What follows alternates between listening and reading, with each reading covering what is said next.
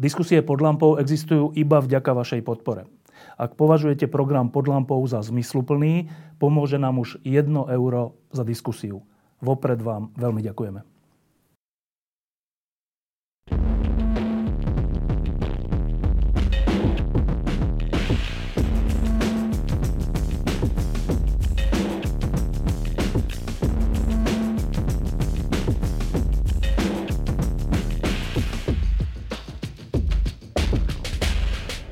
V posledné dni a týždne žijeme koronavírom a e, ja som si zabudol dať rúško. A e, priznám sa, že ja v jednej veci som úplne jak Alenka v ríši divov teraz, lebo ja som za posledné roky a 10 ročia zvyknutý na to, že keď sa hovorí o ekonomike, tak keď sa povie, že e, prepad o 1-2% HDP, tak za posledné roky a 10 ročia ja som si hovoril, no to je hrozné a e, vlády, ktoré také niečo spôsobili, boli veľmi kritizovania hodné, že, že nevládnu dobre, keďže prepadne HDP o 1, 2, 3% Dnes žijeme v situácii, keď sa hovorí o 30-percentnom prepade HDP tento mesiac, budúci mesiac, a hovorí sa možno o celoročnom 10-percentnom a viac prepade HDP. Ekonomika je tak trocha umrtvená a e, rastú dlhy. Hovorí sa o tisíckach miliard eur v rámci Európy, ktoré sa použijú na záchranu e, ľudí a životov a zdravia. Ale nehovorí sa o tom, že a kde tie tisícky miliard potom zoberieme na to, aby sme ich vrátili. A tu na Slovensku zatiaľ ne, nevidím nejakú snahu alebo realistickú predstavu o tom, že ako ten 30-percentný pokles HDP odvrátime, alebo čo s tým urobíme, kedy otvoríme ekonomiku tak, aby sme mali na základné veci vrátanie zdravotníctva. Preto som zavolal troch ľudí, ktorí ma za tých posledných 30 rokov naučili uvažovať trocha ekonomicky. A hneď prvú otázku im položím a odpovedzte na túto prvú otázku úplne krátko, že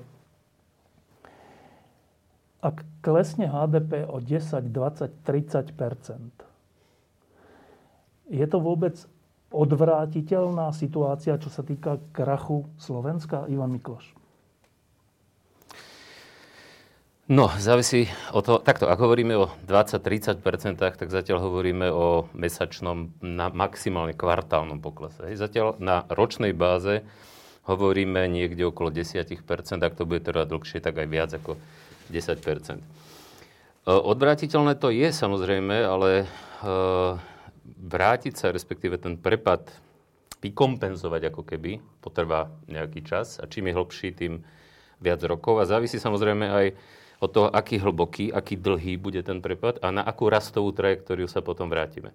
Ale na ilustráciu, čo si ľudia budú pamätať, môžem povedať rok 2009, kedy vlastne tá globálna ekonomická kríza, ktorá prišla po tej globálnej finančnej kríze, sa prejavila jednoročným poklesom e, v objeme 5%. Zhruba 5% sme mali vtedy, vtedy recesiu. A už to bolo znateľné. Už e, to potom Radičovej vláda, keď prišla, tak sme museli prijímať ďalšie opatrenia, aby sme znížili deficit, ktorý vtedy dosiahol vyše 8%, myslím, hrubého domáceho produktu. Čiže teraz sa dá predpokladať, že tá, ten pokles bude hĺbší. Nevieme, aký bude zrejme minimálne dvojnásobný. Nevieme, aký bude dlhý a zdá sa, dá sa predpokladať, že aj ten deficit verejných financií by mohol byť až dvojciferný. Ale keby si teda jednou vetou povedal, napriek tomu vieme ten krach ekonomiky odvrátiť? Odvrátiť ho nevieme v tom zmysle, že by, sme, že by, sme, že, že by tá recesia nebola. To, to nie je, to, to je proste bonka, že to nevie odvrátiť nikto. Ani, ani, ani Spojené štáty. Čo myslíš pod krachom? Vieš, to je, to je ťažké. Nebudeme mať na nič, na zdravotníctvo, dôchodky, nie, na základné no, služby, budeme na políciu. Mať, budeme mať menej. A samozrejme, ale bude závisieť aj od toho, ako potom naštartujeme ekonomiku. Bude závisieť od toho, ako efektívne budeme tie obmedzené zdroje, ktoré budú k dispozícii, lebo budeme viac musieť vynakladať na dlhovú službu.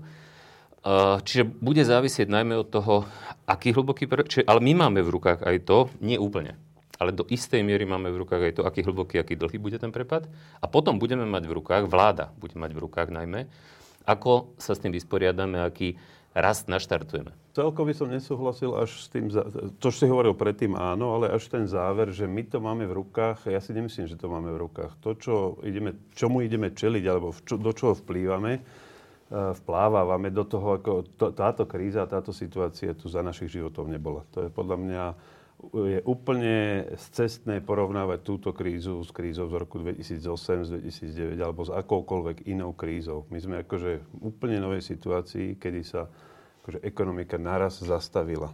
Ako zrazu vyschli akože všetkým finančné zdroje, tržby im padli na nulu. A toto tu akože nikdy ani za žiadnej krízy nebolo. Vždy boli niektoré sektory, ktoré boli viac postihnuté alebo menej. A teraz uh, myslím si, že to nemáme, Ivan, v rukách z toho Ja som len nepovedal, že to máme v rukách. Že to máme do určitej miery do určitej v rukách. Miery, tak. Máme v rukách to, do akej miery, uh, ja si myslím, že dostaneme tri morové rany. Hej?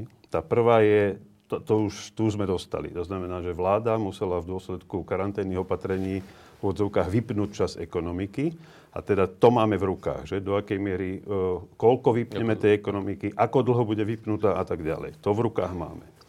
Lenže tým, že e, táto situácia je globálna, že sa to deje všade možne, tak e, aj keď ekonomiku zapneme zajtra, tak príde, a už to začína, akoby druhá morová rana a tá vyplýva z narušenia tých e, dodávateľských reťazcov. Čiže my už tu začíname mať firmy, ktoré by vedeli vyrábať, ale nemôžu vyrábať, lebo nemajú z čoho vyrábať lebo sa hranice uzavreli, lebo je problém s dodávkou tovarov a tak ďalej. Čiže druhá morová rana na, na dopadajúca na Slovensko bude súvisieť s týmto. A potom príde tretia morová rana a to je podľa mňa a, najnebezpečnejšie pre nás, že každý si bude snažiť zachrániť svoj vlastný zadok v úvodzovkách a teda firmy, ktoré pôsobia na Slovensku, budú... E, zahraničné firmy? Zahraničné firmy, ktoré majú centrály zahraničné, budú riešiť vlastnú reštrukturalizáciu a budú si zachraňovať e, svoje vlastné štruktúry aj na úkor tých, ktoré sú na Slovensku. A to nás môže postihnúť dramaticky, pretože Slovensko je jedna z najotvorenejších ekonomík na svete a veľký podiel e, pridanej hodnoty, takmer polovicu, napríklad v priemysle tvoria firmy, ktoré tu sú, ale teda sú len akoby uh, továrne, ktoré vyrábajú na území Slovenska, ale sú súčasťou tých nadnárodných e, štruktúr, ktoré podľa mňa veľmi budú dramaticky reštrukturalizovať o niekoľko mesiacov svoje aktivity. Čiže tieto tri morové rany, z nich máme akoby priamo pod kontrolou tú prvú, ale druhú a tretiu nie. Dobre, a to isté ako Ivan, že napriek tomu, že budú tieto tri morové rany, ako hovoríš, e, vieme sa vyhnúť úplnej ekonomickej depresii? to podľa mňa nie je diskusia, že či sa jej vieme. Nevieme sa jej vyhnúť. Nevieme? Určite nie. Určite nie. nie. Tu hovoríme o prepade rádovo v desiatkách percent HDP, tak tomu sa určite vyhnúť nevieme. Ludo Odor. Ludo je e, ešte stále člen bankovej rady? Ešte stále. E, z hľadiska bankovníctva sme kde? Banky už e, dokonca pred krízou boli v tej situácii, že poskytovali relatívne veľa úverov. Ale na druhej strane, keď sme sa pozerali na to, koľko má bankový sektor ako e, odložených peňazí v kapitáli, napríklad oproti tej predchádzajúcej kríze, tak je toho oveľa viacej. To znamená, že teraz e, môj taký pocit je, že banky by mali byť súčasťou skôr riešenia než problému. To znamená, že časť e, toho, ako udržať ekonomiku nad vodou a neprerušovať tie vzťahy medzi firmami, domácnosťami a vôbec udržať krvný obeh ekonomiky, tak tomu ten bankový sektor budeme potrebovať a, a môžeme sa potom rozprávať aj o tom, akým spôsobom by banky mohli zmierniť e, následky ekonomické ale v súčasnosti sa mi zdá, že e, tá situácia je o to lepšia, lebo samozrejme, e, e, Jan Oravec povedal, že nemajú sa porovnávať. Ale ľudia to porovnávajú, ľudia sa pýtajú na to, bude to horšie, bude to lepšie. Tak moja odpoveď je väčšinou v tom, že ten šok je úplne iný. To znamená, že ten šok dúfajme, že relatívne krátkodobý, kým tá finančná kríza bola nákazou, ktorá išla cez bankový sektor a bankový sektor je ako krvný obeh ekonomiky. A teraz to tam nie je. To znamená, že nemusí sa to tak dlho ťahať, ako sa ťahala tá predchádzajúca kríza. Aj práve preto aj naše prognózy, dnes boli zverejnené prognózy ministerstva financí, už budúci rok e, čakajú relatívne silný nárast e, ekonomiky smerom naspäť.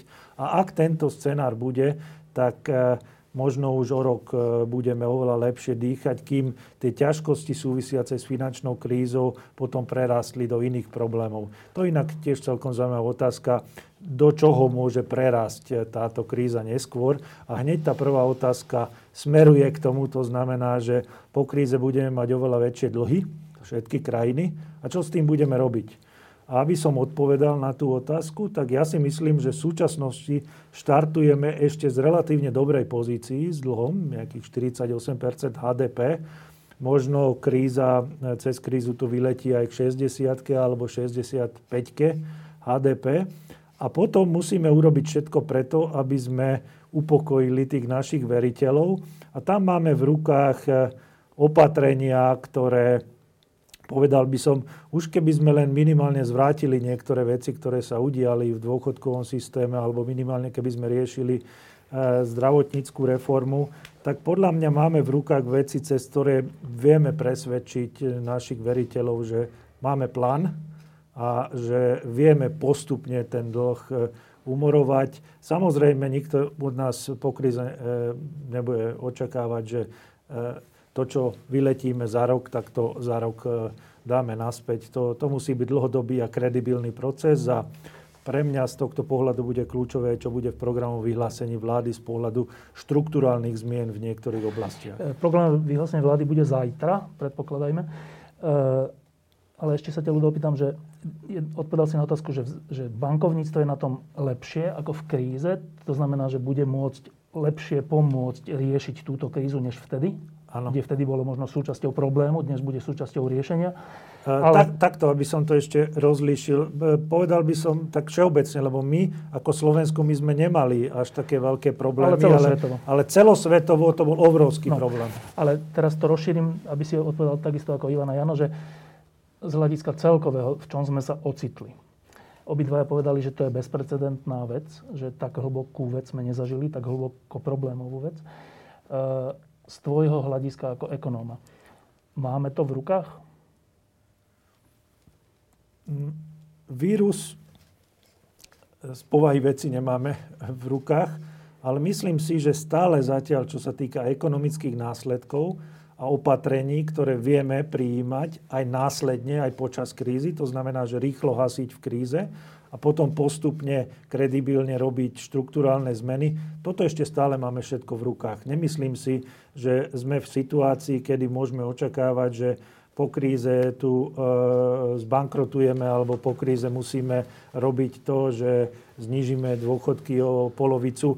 Nič také nehrozí podľa mňa. Stále to máme e, e, v konečnom dôsledku v rukách.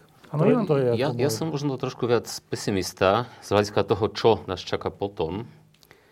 Tá situácia je naozaj iná a prvá vec, ktorá pri tom porovnaní je problematická, že my nevieme, my už vieme, čo sa stalo v 2008-2009, ale my nevieme ešte, čo sa stane teraz. Lebo ako povedal aj Ludo, karty rozdáva vírus, nie my.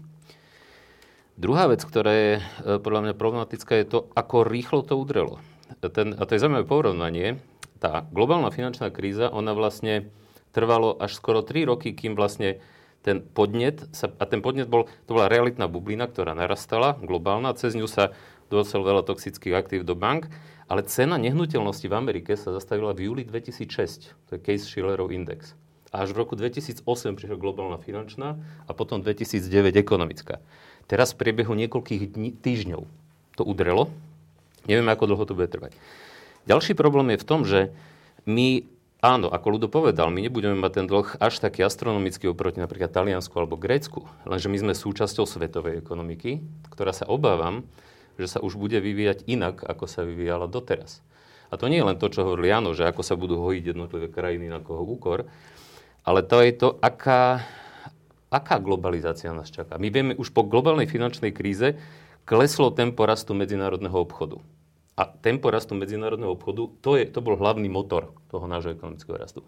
Teraz sa dá predpokladať, a väčšina ekonomov to predpokladá, že, to, že, že tá globalizácia bude ešte, nazvime to, menej otvorená, menej intenzívna a že to tempo toho obchodu bude ešte nižšie. Ono bude rásť, ale bude, bude rásť pomalšie. Ďalšia vec je, že ten dlh nebude problém globálnej ekonomiky, ale náš dlh, ktorý môže byť okolo 60-65% ale globálny dlh ktorý, ktorý bude v takých rozmeroch, že to môže spustiť aj problémy, ktoré si dnes nie celkom vieme predstaviť. No a teraz sa dostanem k tým dlhom a potom prejdeme k tomu, čo by sme mali robiť. E, naozaj, vy ste traje ľudia, z, možno z desiatich ľudí, ktorí za posledných 20-30 rokov formovali moje myslenie o tom, ako sa správať k dlhom. A moje myslenie je vyformované tak, že dlhy sú zlá vec a je najlepšie hospodáriť vyrovnania v dobrých časoch, dokonca s prebytkovým rozpočtom a tak. A keď sme za posledné roky a 10 ročia hovorili o nejakom dlhu, tak hovorili sme o jednom perte, dvoch, troch.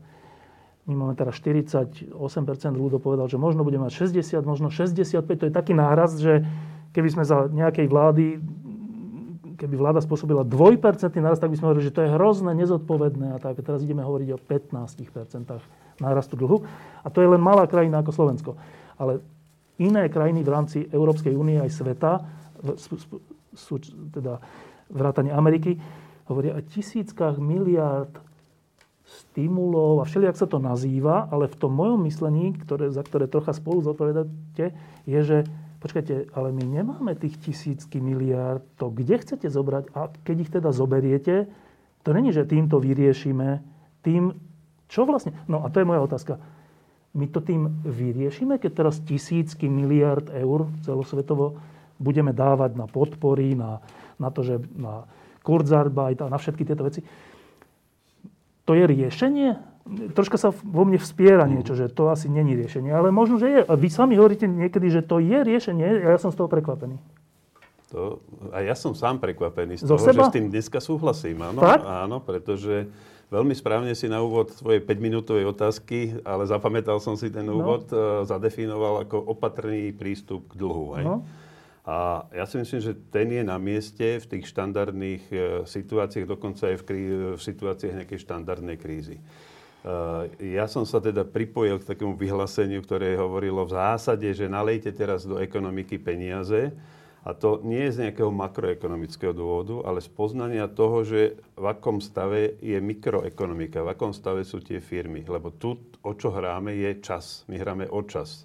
A tá normálna kríza by bola, keď si prirovnáme ekonomiku k nejakému rybníku a v, tém, v tom rybníku plávajú ryby, teda firmy. Normálna kríza je, že polka vody z toho rybníka zmizne, hej? že ubudne tej vody a teraz akože tie ryby v tom trhovom mechanizme, tie väčšie požerú tie menšie, ale nejako zostanú. Hej? Že funguje trhový mechanizmus.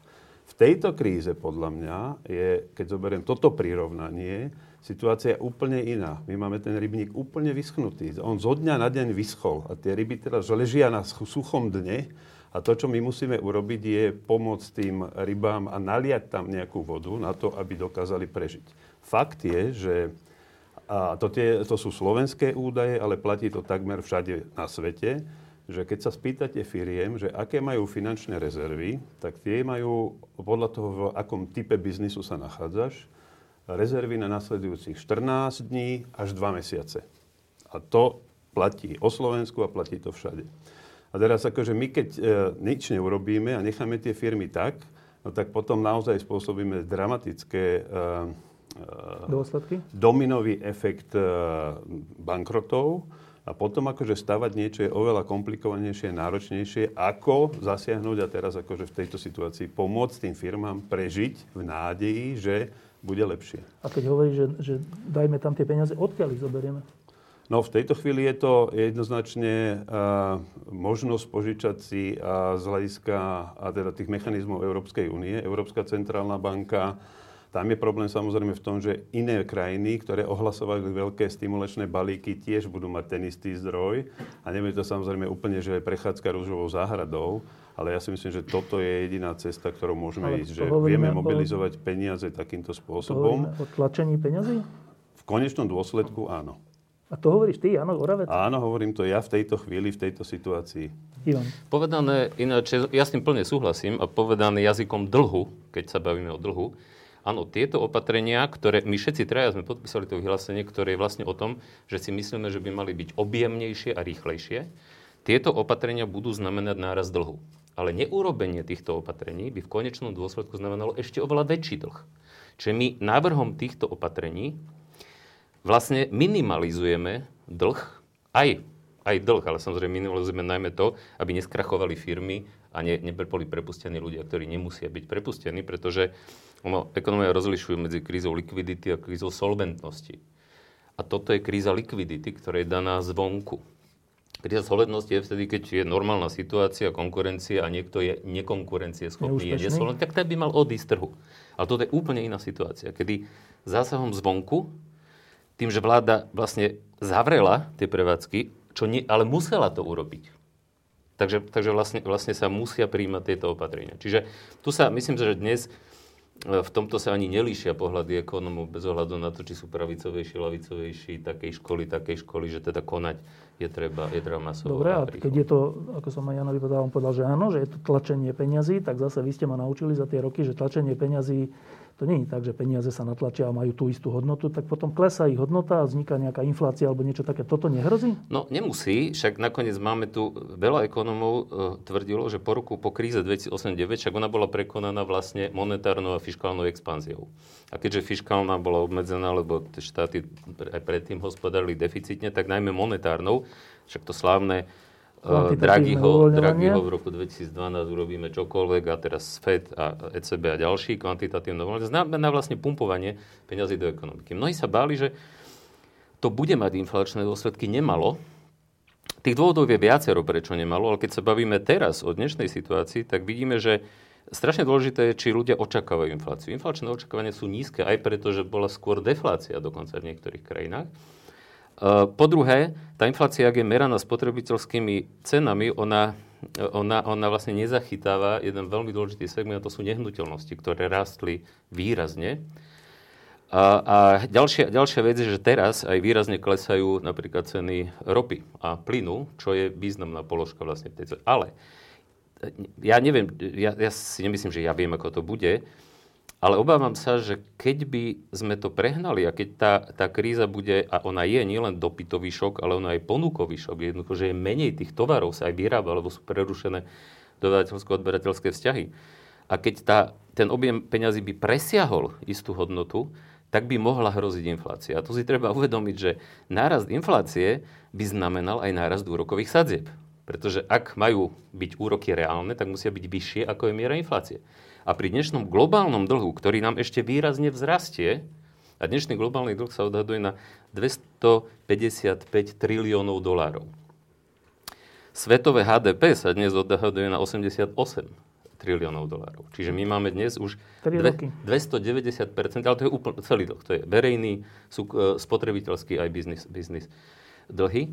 A už dnes je to, je to suma, ktorá, je, um, ktorá môže byť nezvládnutelná ak, a nezvládnutelná môže byť vtedy, a tu si treba uvedomiť, že samozrejme odpis dlhov, defaulty a tak ďalej sú pekné, len tie isté peniaze sú aj niekde inde. To znamená krak napríklad bank, penzijných fondov a tak ďalej. Čiže všetko je navzájom prepojené. Takže z tohto pohľadu e, zdá sa mi, že nemusí hroziť nejaký akútny, akútne inflačné tlaky, ale bude veľmi závisieť od toho, ako sa potom vlastne s tým e, vlády a ekonomiky vysporiadajú. Ludo, ty si e, v tejto diskusii trocha aj zastupca bankového sektora, tak to je úplne že delikátna otázka pre človeka z bankového sektora, že tlačenie peňazí a inflácia.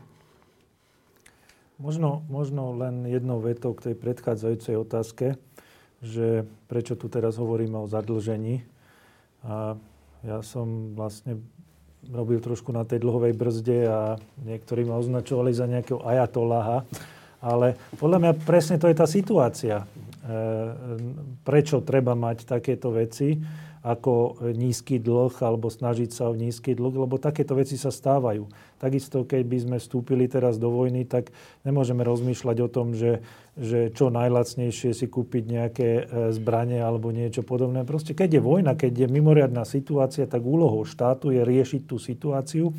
Povedal by som až takmer za každú cenu v tej danej chvíli lebo je nejaký vyšší záujem. A aby som nehovoril dlho, ja by som len podporil to, čo hovoril Ivan, že alternatíva nie je, že bude e, nulový náraz dlhu. Alternatíva je, že skrachujú nám firmy a keď skrachujú firmy, tak nebudú platiť dane do štátnej kasy. To znamená, že museli by sme veľmi brutálne seknúť všetky programy v štáte, kvôli tomu, aby nenastal náraz dlhu. Takže máme na jednej strane náraz dlhu, ktorý možno e, za tri mesiace bude stačiť na to, aby sme situáciu stabilizovali, dúfajme.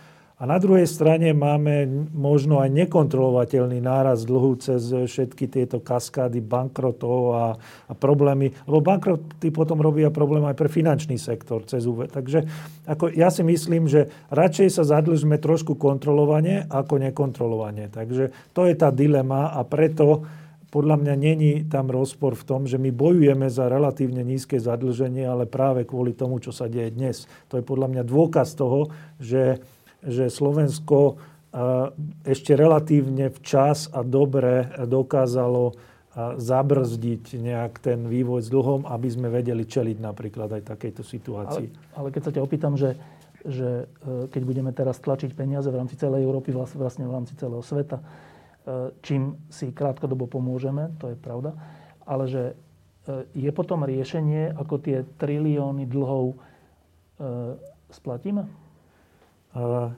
Takto, ono, dlhy v konečnom dôsledku vždy sa nejak vyrovnajú. Otázka je ten spôsob.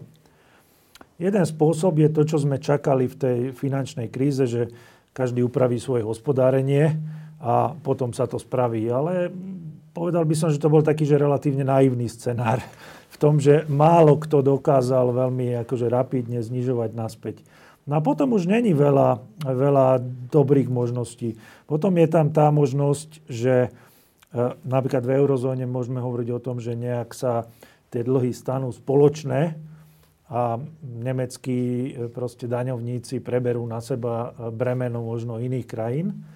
Alebo potom to, že aj keď v eurozóne si to neviem dosť dobre predstaviť, ale v iných krajinách môže byť časťou riešenia aj napríklad inflácia, že vlády zámerne pôjdu o, o čosi vyšších inflačných čísel a tým pádom trošku umoria čas dlhu. A tu vidím jeden rozdiel, ktorý to riziko inflácie môže e, zvýšiť oproti tej finančnej kríze, čo sme mali.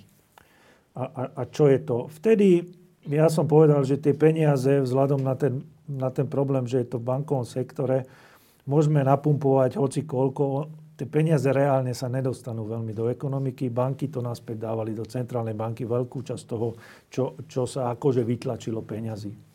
Teraz je situácia iná, že není problém ten bankový sektor, že tie peniaze, ktoré financujem, idú priamo firmám, idú priamo ľuďom, takže ten kanál na infláciu môže byť silnejší než predtým a práve preto toto riziko netreba úplne e, podceňovať.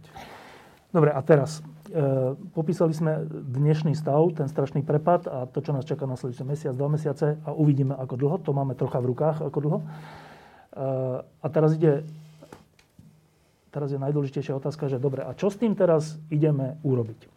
A máme tu taký zaujímavý spor. Jedni hovoria, že nadovšetko je ľudský život a preto nemôžeme otvárať ekonomiku, lebo škrtneme zápalkou, nakazených bude viac a bude problém na are a bude problém na, na ventiláciách plúcnych a bude problém s úmrtiami.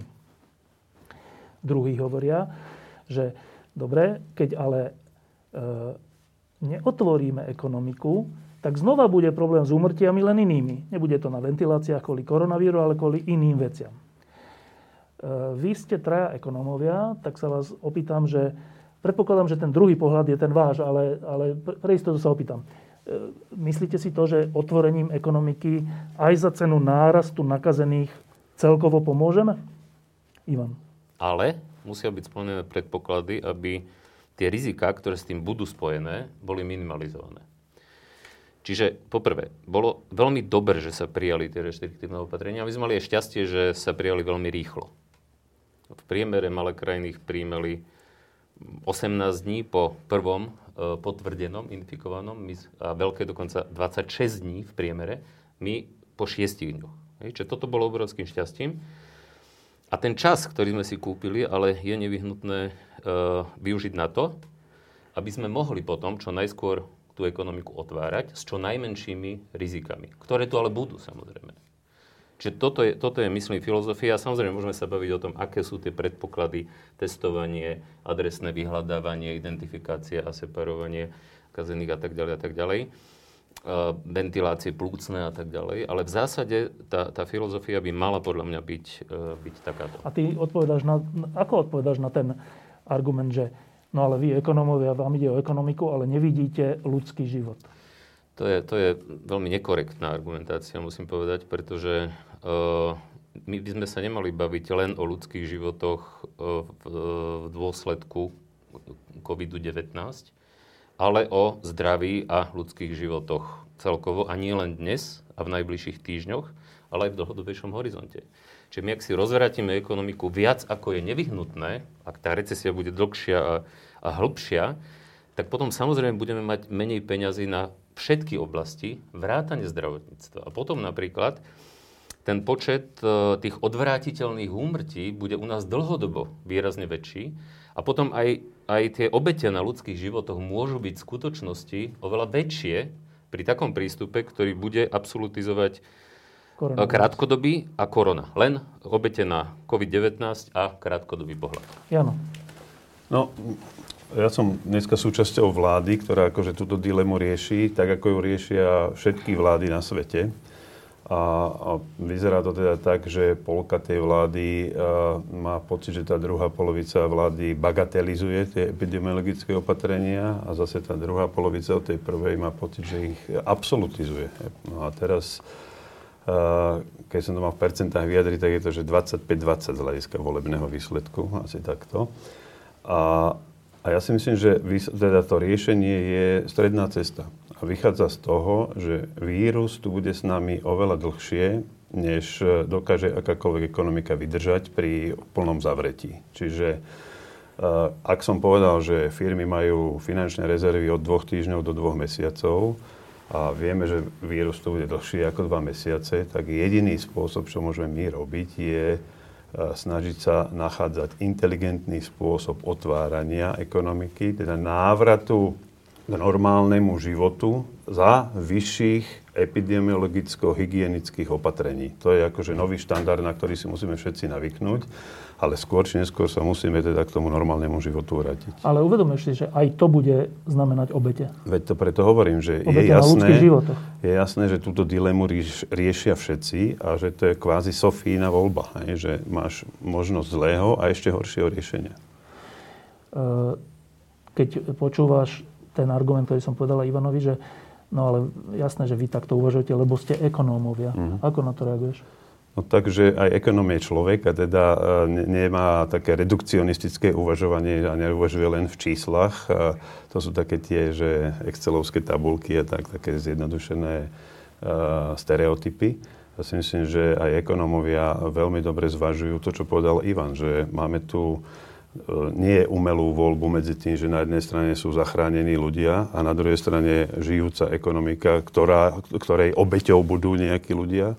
Máme na jednej, na jednej strane misky váh, máme mŕtvych z nejakého dôvodu, a to je napríklad epidémia. Na druhej strane máme takisto možno zničené životy a možno aj úmrtia v dôsledku rozvratenej, rozvratenej spoločnosti a zbankrotovanej ekonomiky. Ludo, ako sa ty pozeráš na tento spor? To je, to je, povedal by som, taká najťažšia, jedna z najťažších ekonomických otázok, ktoré väčšinou riešime, lebo predsa dosť často počúvame, že ten ľudský život, že to je to, to, je to najviac. A tak preto e, skúsim to nejak tak opatrne e, povedať, že predstavme si, že ročne na e, cestách zomre 250 ľudí na Slovensku. Ak by sme naozaj mali za cieľ zachrániť ke, každý jeden ten ľudský život, to by znamenalo, že dobre, dajme na diálnici ak 30 za hodinu. Potom aj keď, sa, keď je nejaká búračka, tak v zásade nič, nič také sa nedieje. Zachránili sme 250 ľudí. Ale na druhej strane e, výrazne spomalíme, ja neviem, transport, ekonomiku a náklady. Prečo to nerobíme? Preto nerobíme, lebo náklady takýchto opatrení sú vyššie ako prínosy. A to sa e, neekonomom veľmi ťažko vysvetľuje, ale podobné veci sú aj v zdravotníctve. My sa musíme rozhodnúť, že či dáme 85-ročnému človeku nejaký drahý liek z verejných zdrojov, lebo nerozdávame z vlastných peňazí, dávame z verejných zdrojov a pri verejných zdrojoch vždy treba rozmýšľať o tom, aké sú prínosy, aké sú náklady tých opatrení a pre tieto účely sa dosť často používa tzv. štatistická hodnota života. To znamená, že v Amerike je to vyčíslené zhruba na 9 miliónov dolárov. A, ale to neznamená, že každý človek je hoden toľko. To je len pri e, tých spoločenských rozhodnutiach, aby sme vedeli na misku váh dať nejaké peňažné e, benefity pre ľudí a náklady, tak sa to používa ako nejaký indikátor. Samozrejme, neistota okolo toho je veľká. Ale dôležité je podľa mňa povedať aj to, že e, veľmi neprávom sú ekonómovia obviňovaní, že oni ani nechcú zatvárať nejaké predanie.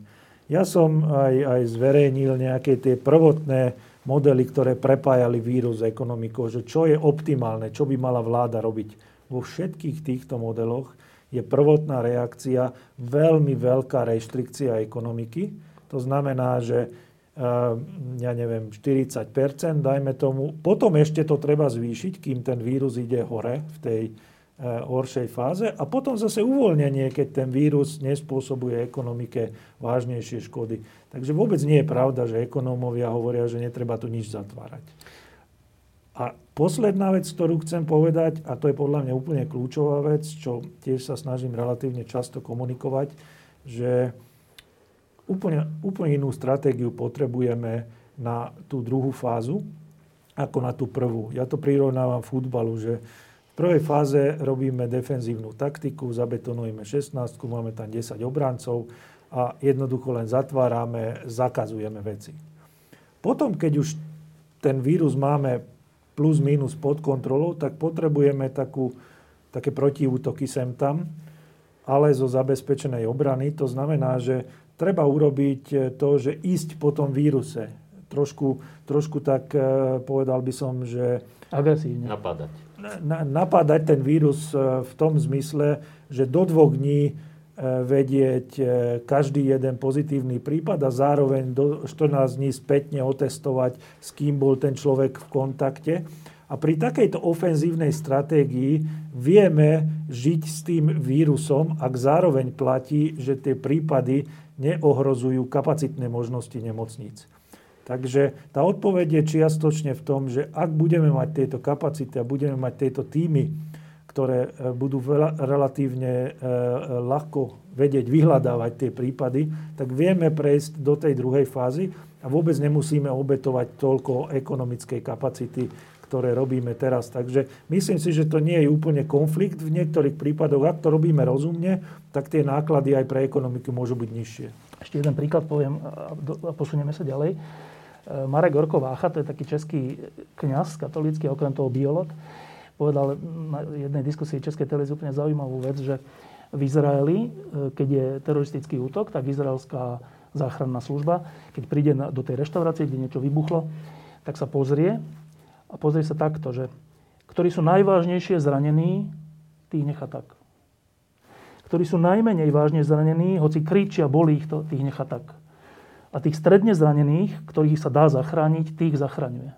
A to je vlastne hrozný, hrozný, hrozné rozhodovanie, lebo to vlastne znamená, že tí najťažšie zranení sú ešte živí, ale ty ich necháš tak, lebo to je, nemáš na to kapacitu.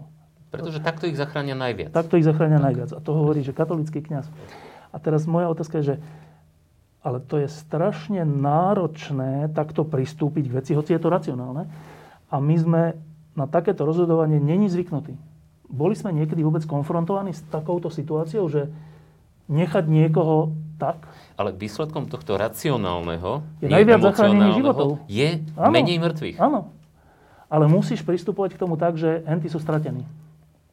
Hrozné. A aj, Nie sme aj, náhodou v tejto situácii? Aj v tom, sme v tom zmysle, že my nevieme docieliť, aby neboli no. mŕtvi z toho covidu. No.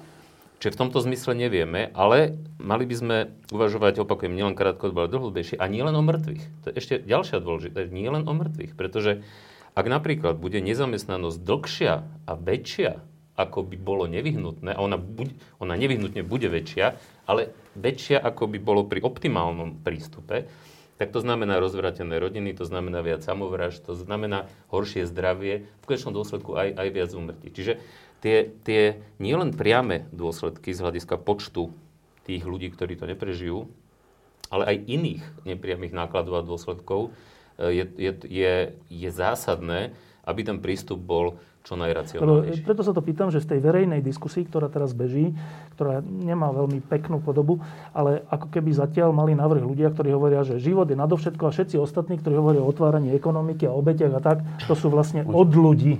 Áno.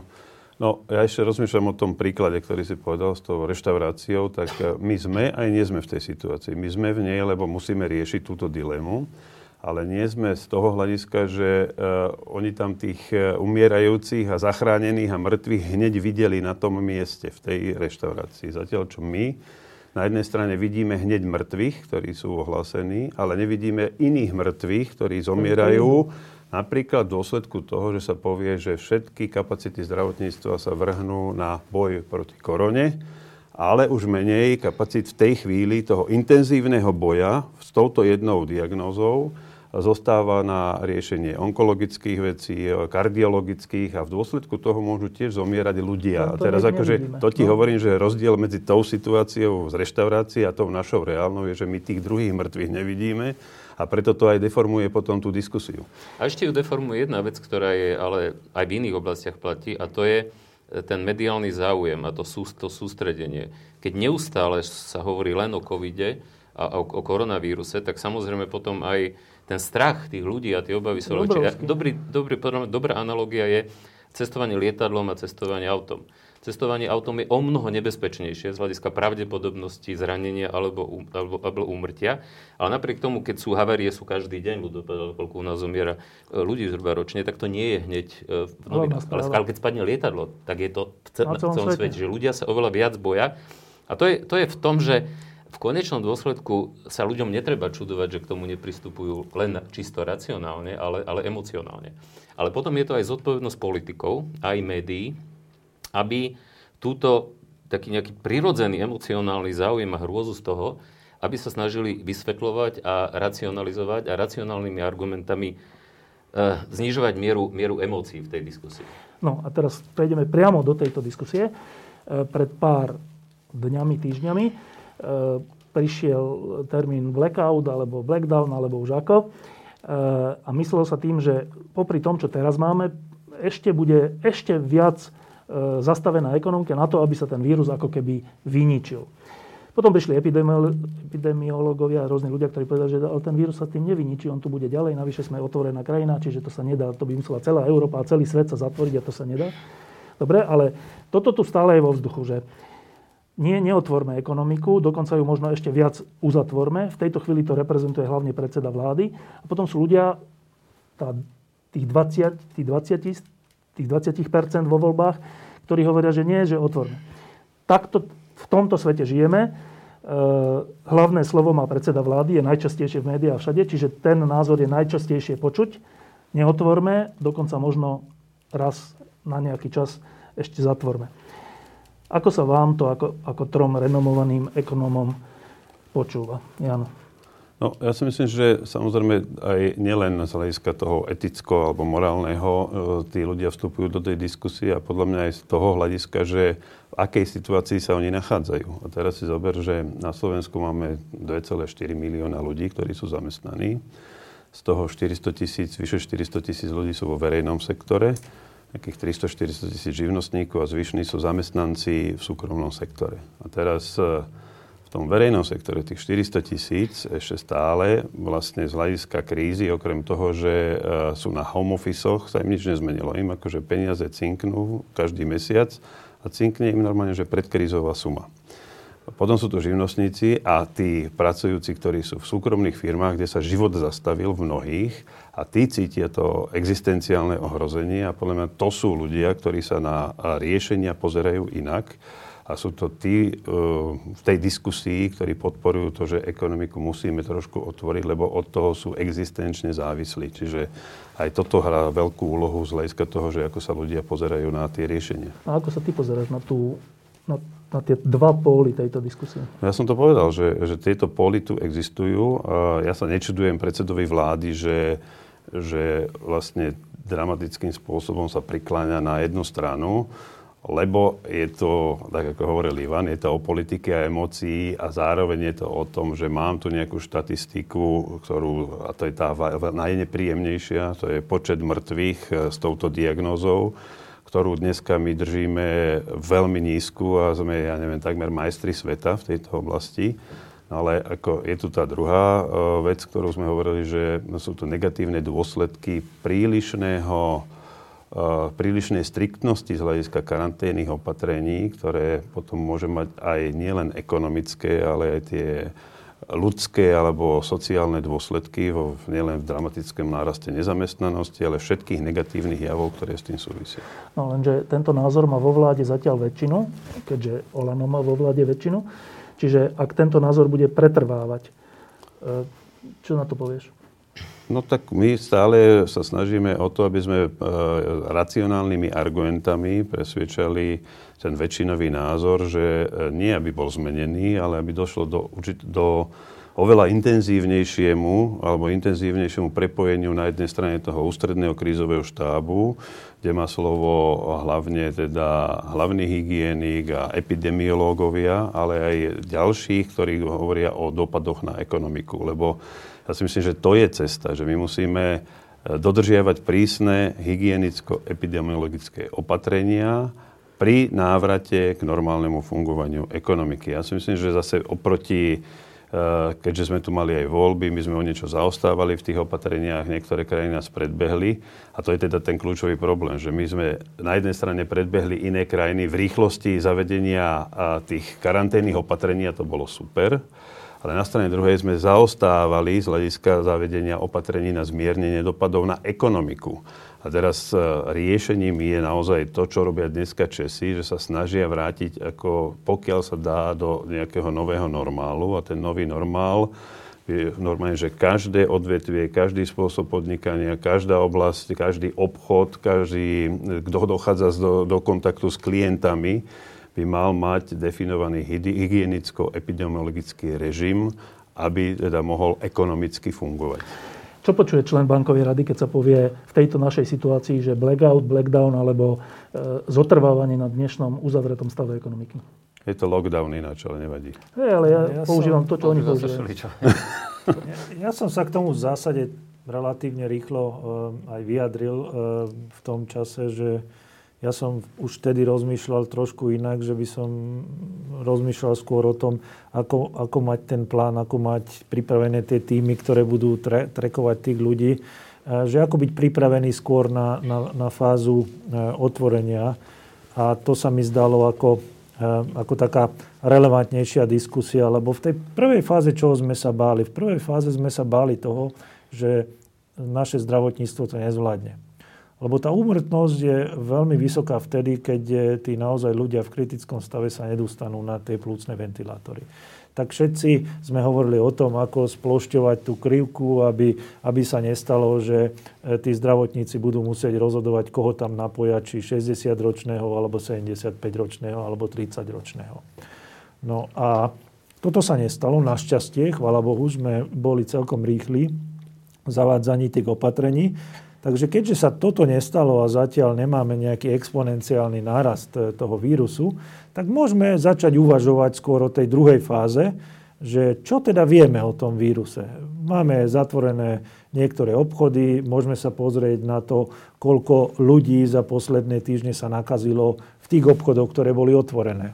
To je jeden zdroj informácie. Druhý zdroj, koľko ľudí sa nakazilo priamo zo zahraničia, či máme posilňovať tie hranice. Takže ja som bol vždy za to, aby sme sa rozhodovali skôr na báze čísel. Mm. A ak zistíme, že riziko toho, že sa nakazíme v potravinách bolo za minulé obdobie naozaj veľmi malé, tak asi nie je dôvod mať zatvorené nejaké ďalšie predajne, kde ten vírus preukázateľne sa nedrží nejakú dlhšiu dobu, ja neviem, na nejakých, na nejakých povrchoch.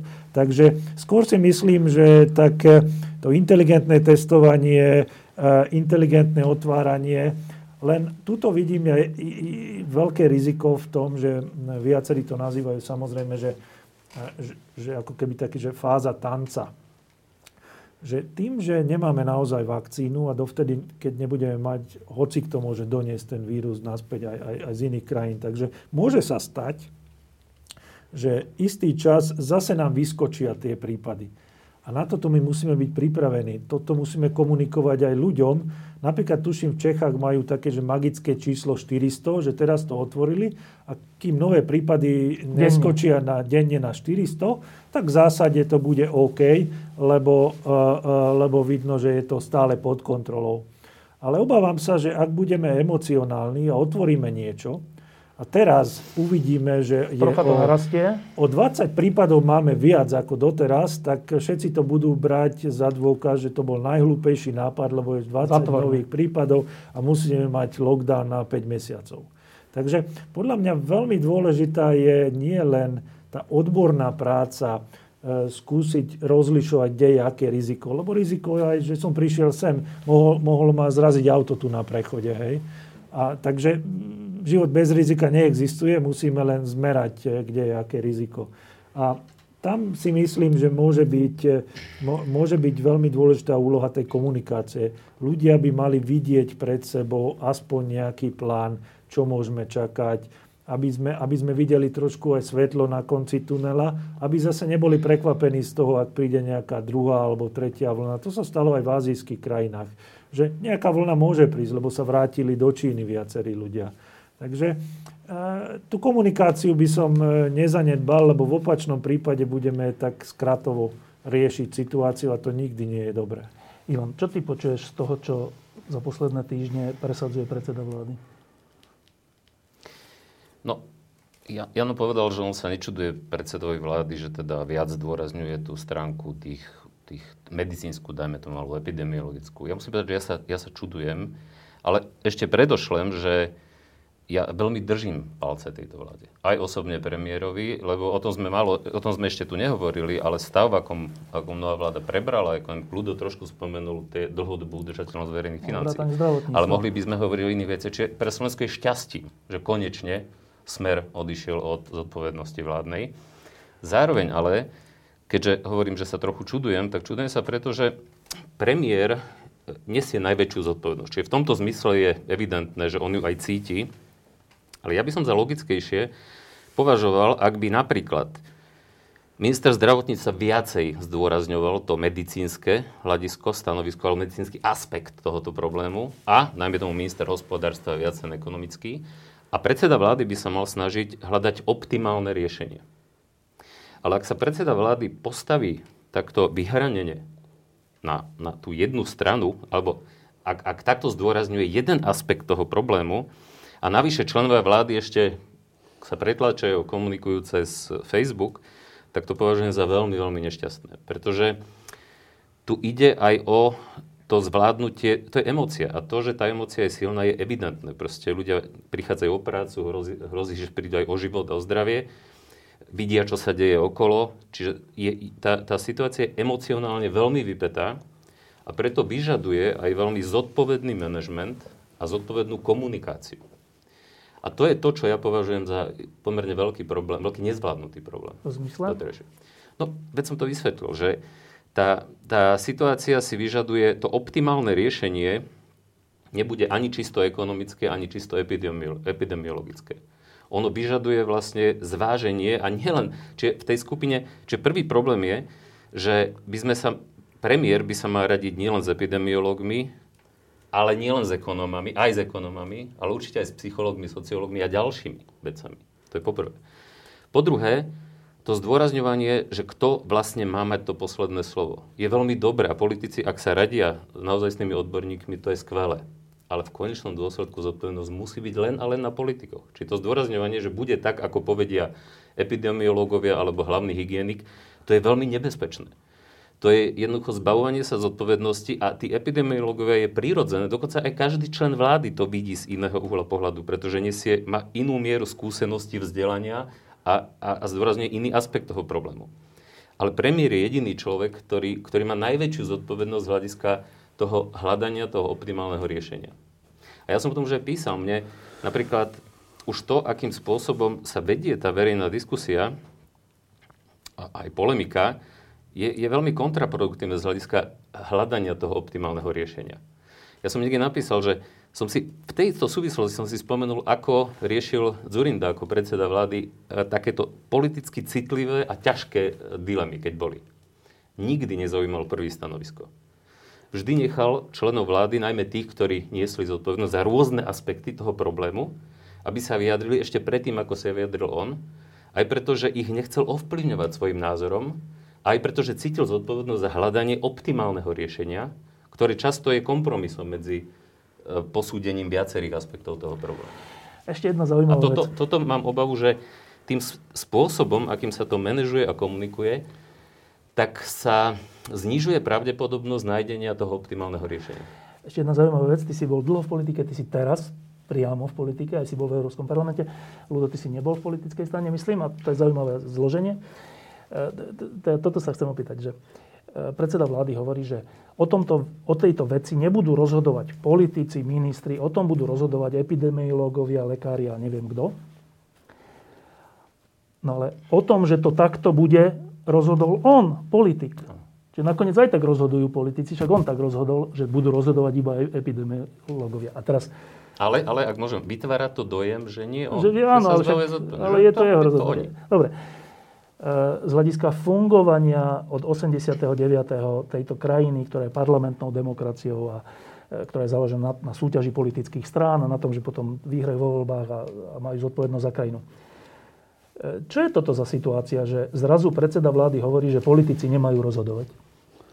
No, ja v tomto súhlasím s tým, čo povedal Ivan Mikloš. A, a, a nie je to optimálna situácia. Optimálna situácia by podľa mňa bola to, čo na jednej strane povedal pán Odor, že tu máme, že nech sa rozhoduje na základe ale teda tých vstupov všetkých relevantných expertov a na základe finálneho rozhodnutia politikov. Tak to by to malo byť.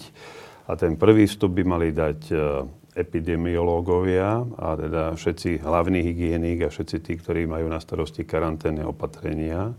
A mne tu tiež chýba zatiaľ táto základná informácia, signál, ktorý by povedal, že vážený, u nás sa to vyvíja takto a teraz, e, ak sa to bude vyvíjať stále takto, ako to dneska máme, tak máme plán, aby sme otvorili tieto a tieto prevádzky. Keď sa to zvýši, opäť toto zatvoríme, keď sa to sníži, opäť sa vrátime k tomu e, otvorenejšiemu režimu. Čiže toto, keď to bude, že na jednej strane budeme mať akoby základnú cestovnú mapu, ktorú definujú epidemiológovia, potom k tomu na základe týchto vstupných dát môžu ekonómovia vypočítať, že čo to s, s nami urobí, aj ekonomicky.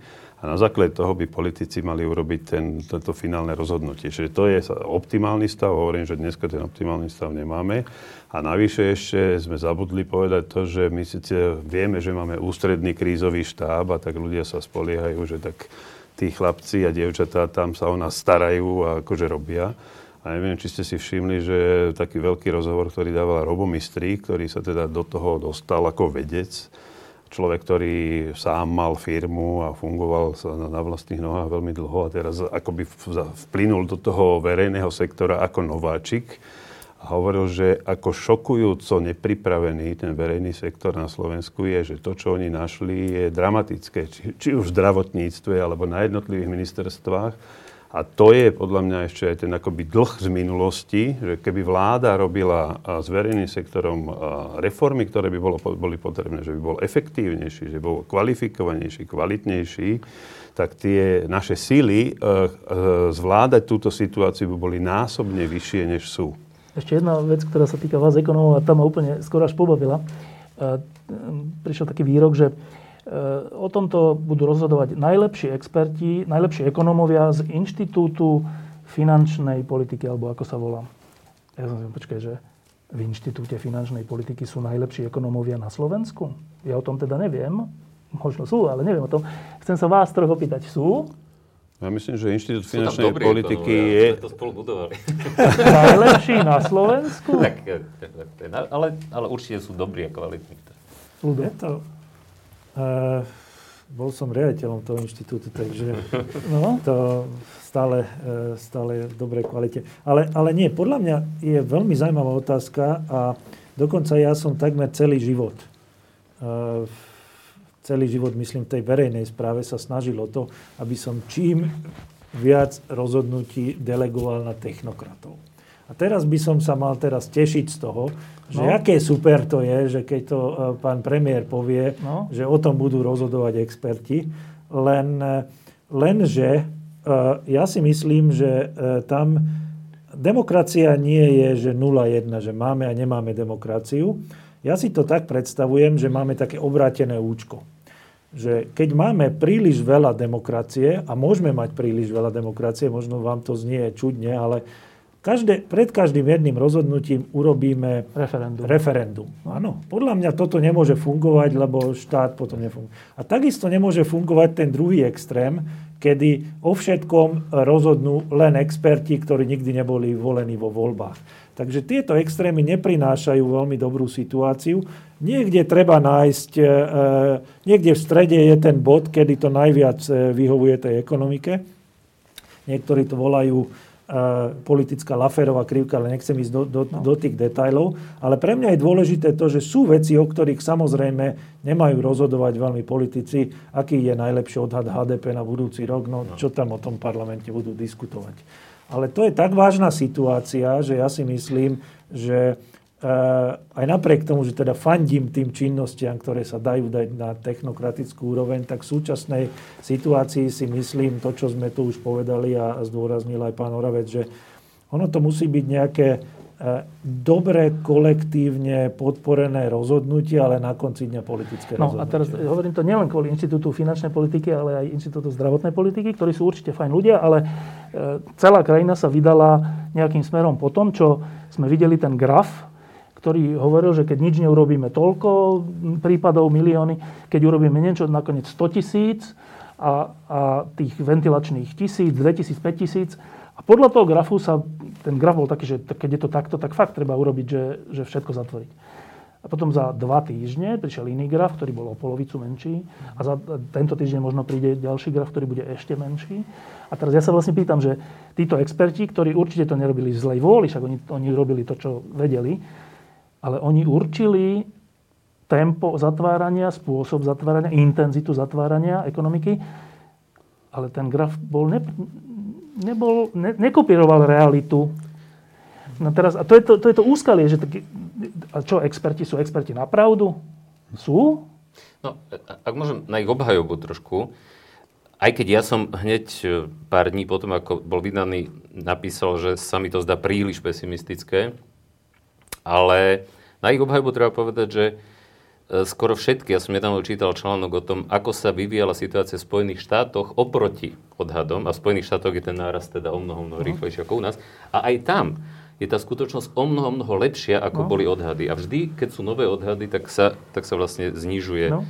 Čiže treba povedať, že tam nikto nevedel, ako sa to bude presne viať. Najmä preto, že nikto nevedel, aká, ako, ako rýchlo sa bude šíriť ten vírus mm. a my to nevieme dodnes. Lebo my robíme jednu chybu v tej diskusii neustále. Ja to neustále upozorňujem vždy, že my stále hovoríme aj v televízii, keď budete vidieť dnes, budete vidieť počet nakazených. Ale my nevieme, koľko, je my no? vieme, koľko je potvrdených no. nakazených. Že strašne závisí od toho, koľko a ako testujeme, ale aj ako. Koľko testujeme a ako testujeme. Čiže my nevieme, koľko je nakazených a ukazuje sa, a preto aj tie modely zdá sa, že boli príliš pesimistické, ukazuje sa, že veľa ľudí môže byť, a asi aj bolo je nakazených tzv. asymptomatických, mm. teda bez toho, že by vôbec vedeli, že, mm. že, že, nakazení, že nakazení boli. Navyše my nevieme, Nemci sa idú teraz pokúšať, idú robiť veľkú, veľkú, veľké testovanie na reprezentatívnej vzorke, keď tam je problém podľa mňa určiť reprezentatívnosť tej vzorky, ale potom môžeme zhruba odhadnúť, koľko asi je. Čiže chvála Bohu, že sa to nepotvrdilo, tie, tie pesimistické, ale na ich obhajobu by som tak chcel povedať, že naozaj ano. pri takom veľkom počte neznámych e, robiť akékoľvek prognozovanie je veľmi, veľmi Áno, ja, ja som nechcel tým povedať, že oni urobili niečo zlé. Oni urobili to, čo vedeli, v dobrej viere. Ale ja len hovorím, že keď sa ale riadíme expertami, tak experti urobia takúto krivku, ktorá je úplne premrštená. Nie, nie z naschval, ale je úplne premrštená. Tak máme sa teda nimi riadiť? No, ja si myslím, že princíp predbežnej opatrnosti hovorí, že riziko treba radšej preceniť, než ho nedoceniť. Že to je vždy, je lepš- vždy je lepšie byť príliš opatrný no. ako vôbec. A k tomu e, možno k tým opatreniam čiastočne tá prognóza teda prispela, že nás vystrašila všetkých až viac, než no. bolo potrebné samozrejme. Čiže ja by som im to nezazlieval, že v tom čase, ako no. to urobili, to, čo je Čiže potrebné... máme otrocky riadiť. To, to ti nehovorí, že to, čo máme my, čo je naša úloha, je, že my musíme snažiť akoby o inteligentnú reakciu, ktorá bude spočívať v tom, že budeme vyhodnocovať tie najnovšie dáta, ktoré sú k no. dispozícii. A to je to, čo hovorí pán Odor. To sa týka nielen boja proti korone, ale vôbec všeobecne všetkých politických rozhodnutí. My sme teraz dávali za ministerstvo hospodárstva príspevok do programového vyhlásenia vlády. Jeden z prvých bodov je, že hospodárska politika by sa mala robiť na základe faktov, nie na základe nejakých dojmov. Čiže ten evidence-based policy making, to je úplný kľúč a z hľadiska tohoto mne tu zatiaľ áno chýba to také pružnejšie reagovanie na najnovší vývoj a najnovšie dáta a na základe toho upravovanie toho aktuálneho postupu. Lebo, lebo e, preto o tom hovoríme, lebo e, stanovisko epidemiologov, zdravotníkov a tak máme, že keď, keď urobíme toto, tak to, takto to môže narásť, že to bude hrozné plusné ventilácie. Neviem, či máme rovnako striktné E, stanovisko ekonómov, že dobre, ale keď zase toto urobíme, tak toto to prinesie, aby sme to vedeli porovnať. To, o čom tu dnes hovoríme. Existuje niečo také? Tak existujú aj analýzy mbs aj analýzy iných zdrojov, ktoré hovoria, že uh, aký môže byť efekt tých uh, nielen opatrení, ale vôbec toho, do čoho ideme, že budú tu postihnuté desiatky tisíc firiem, ktoré môžu zbankrotovať, bude sa to týkať, vy ste myslím, že dávali od 80 do 120, videl som aj 150 Samozrejme všetky 150 tisíc nezamestnaných. To všetko sú čísla, ktoré treba brať s veľkou rezervou, pretože sa to vyvíja dynamicky. Zajtra to je už inak, pretože každý jeden deň uh, sa to mení a bude to závisieť od toho, že ako dlho to bude trvať. Čiže ako tam v tejto chvíli ktokoľvek robí akýkoľvek odhad, či už sa to týka počtu nakazených alebo dopadu na ekonomiku, tam tie, um, tá nepresnosť sa môže nie, že na úrovni štatistickej chyby, to môže byť na nepresnosť v rádovo v desiatkách percent. Áno, len ten, tie, tie A s tým treba počítať, že sme v situácii ako, extrémnej neistoty. Ale že tie zdravotnícke prognozy ako keby čítame a vnímame vážnejšie než tie ekonomické, hoci tie sa tiež týkajú životov. Na to apelujem, no, či by ste nemali no, ja aj myslím, vážnejší. Otázka je, že e, ktoré zdravotnícke prognozy. Ja mám pocit, že ako ľudská psychika je nastavená tak, že rada sa orientuje na tie prognozy, prognozy, ktoré ju najviac vystrašia. Lebo keď sa pozriete na výstupy odborníkov na epidemiológiu a na ich analýzy, tak ja si, ja si čítam akože všetky a často sú dosť protirečivé. Niektorí hovoria, že e, za chvíľu to tu skončí, niektorí hovoria, že toto bude dva roky, niektorí hovoria, že to nikdy neskončí. Čiže ako prirodzená ľudská tendencia je, že pozerať si to, čo má na vystraší najviac.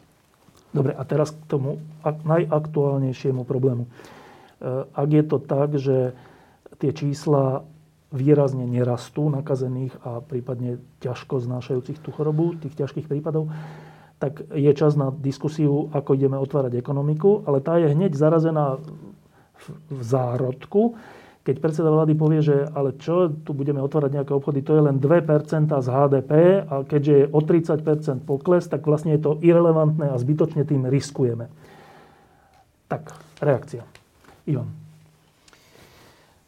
Poprvé, nemali by sme hovoriť o percentách HDP, ale napríklad hovoriť o tom, koľko je to ľudí. Koľko, koľko, a to sú odhadom 200, 250, možno 300 tisíc ľudí a ich konkrétne osudy. To, že sú bez práce, že sú bez príjmu, alebo teda s časťou príjmu, ktorú mimochodom ďalší problém bude v tom, ako rýchlo e, ten príjem dostanú, lebo tam sa zdá, že tiež, tiež že ten mechanizmus nie je e, dostatočne pružný.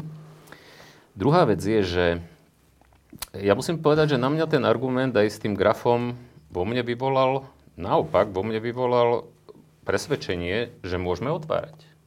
Prečo?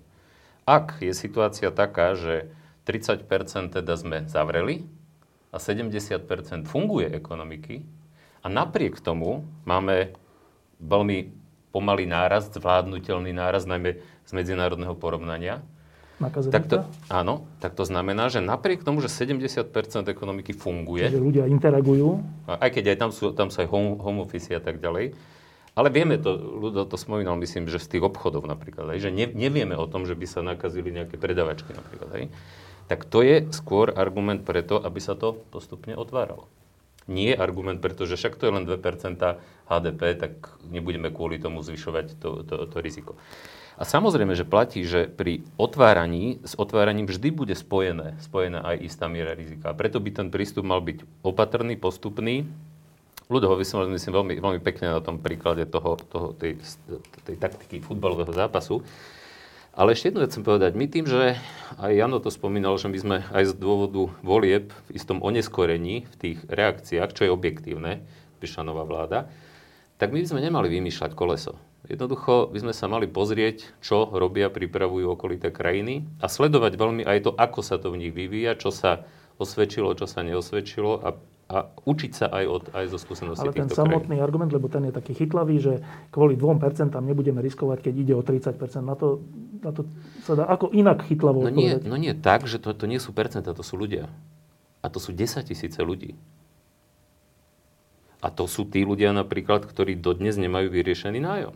Ktorí síce dostanú, ktorí majú nulové príjmy, pretože z príkazu vlády museli zavrieť svoje obchody, Vláda im síce dáva nejaké peniaze, keď je otázka, kedy ich, kedy ich dostanú, ako ten mechanizmus bude pružný, ale im bežia ďalej náklady. Napríklad náklady na nájomné, pričom oni nemajú žiadne príjmy. Na to je odpoveď to predsedu sú... vlády, však nájomné im zaplatíme. Dobre, ale kedy? Oni no, potrebujú, viete, vieš, je... problém, problém je v tom, už posledná veta, problém je v tom, že a, ako sa hovorí, že hrozný koniec je lepší ako hrôza bez konca. A, ten problém je v tom, že tí ľudia nevedia, či, kedy, ako. Aj preto je veľmi dôležité, a už samotná, s samotnou krízou je spojená veľká miera neistoty, pretože nikto nevie, kedy ona. Ja na to spomínal, aké sú rôzne prognozy epidemiologov.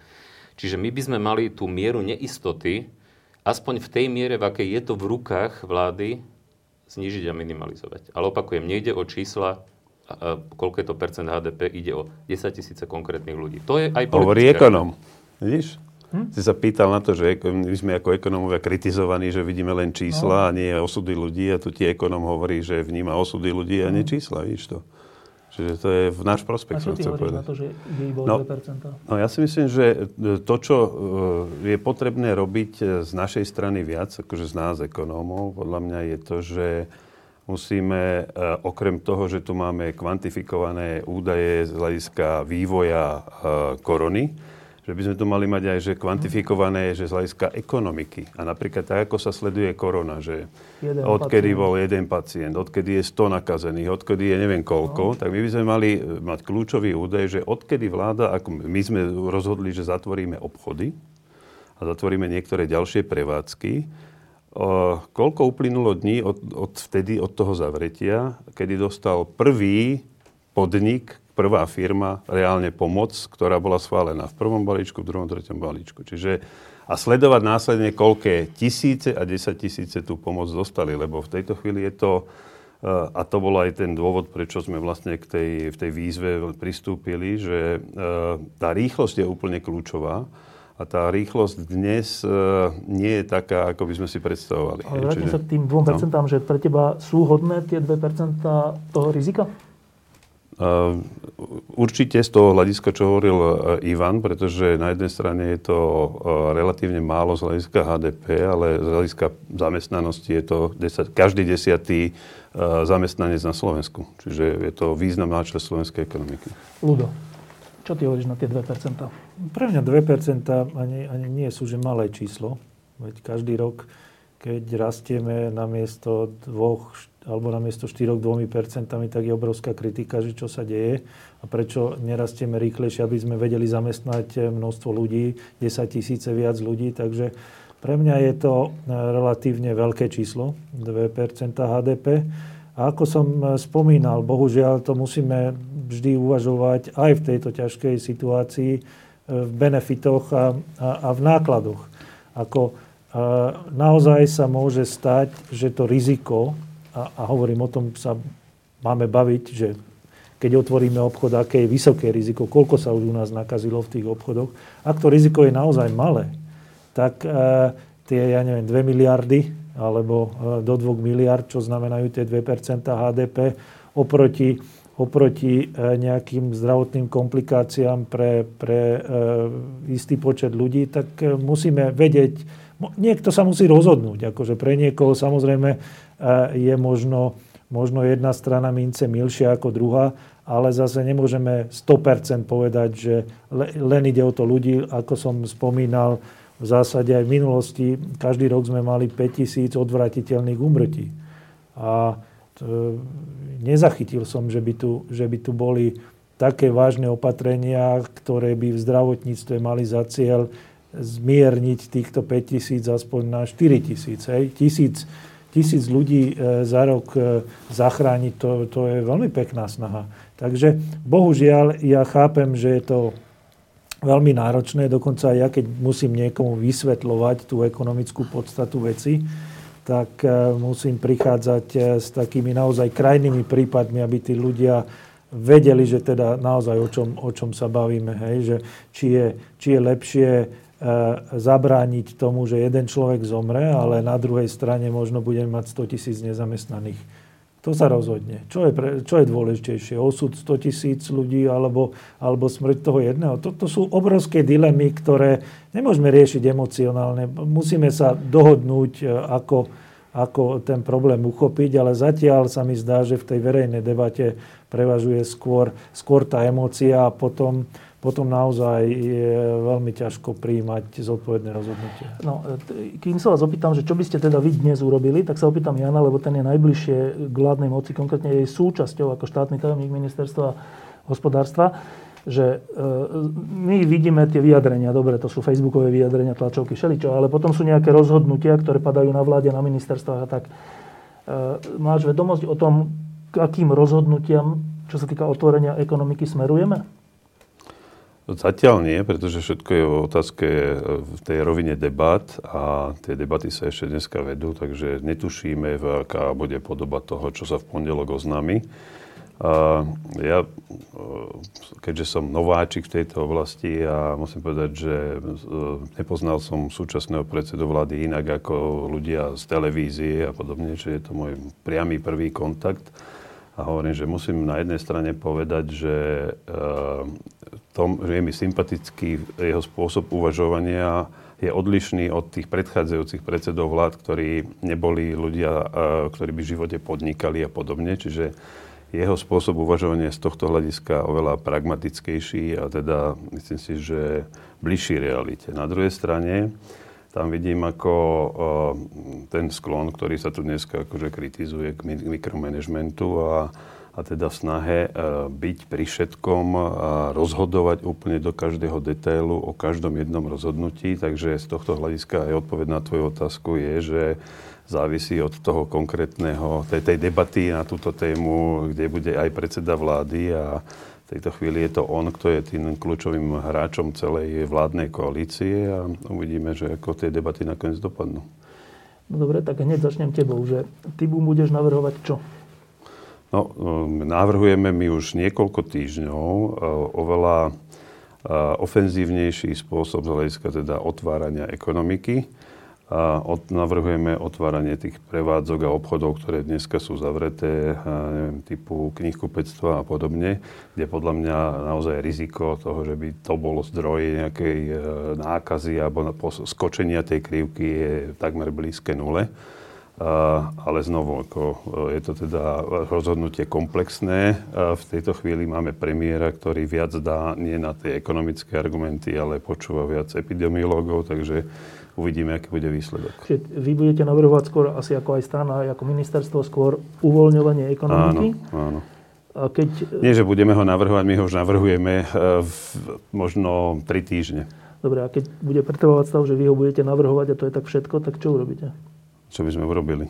Ako budeme stále diskutovať, budeme stále vyvíjať ten tlak, aby sa to nakoniec toto rozhodnutie prijalo ak smeruješ tomu, že, že nebude po našom, že buchneme dverami a odídeme, tak to nie je tá správna nie, odpoveď. tak máte nejakých koaličných spojencov, máte no, všeličo. No. Hovorím, že v tejto chvíli, e, keď sa pozriem dovnútra tej vlády a z hľadiska volebného výsledku, tak e, tá hlavná vládna strana, tých 25% má premiérov prístup, ale tie menšie strany e, spolu, myslím si, že sú v tomto prípade bližšie tomu nášmu stanovisku, ale stále je to len tých 20%, čiže prevláda ten názor tej väčšej časti vládnej koalície.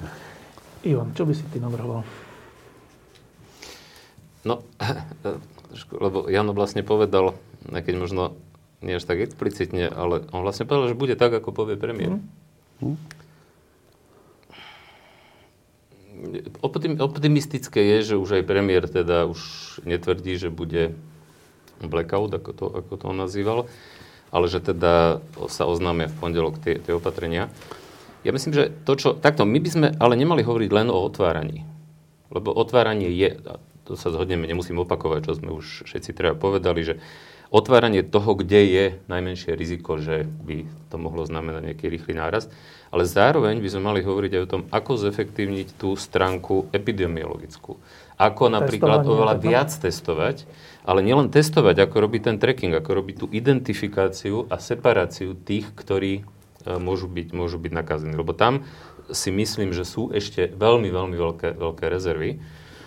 Čiže aj jedno robiť, aj príprava tých, aj keď zdá sa, že už aspoň z toho, čo som počul, už z hľadiska tej kapacity tých plúcnych ventilácií by to nemal byť problém, čiže to by nemusela byť prekážka toho otvárania.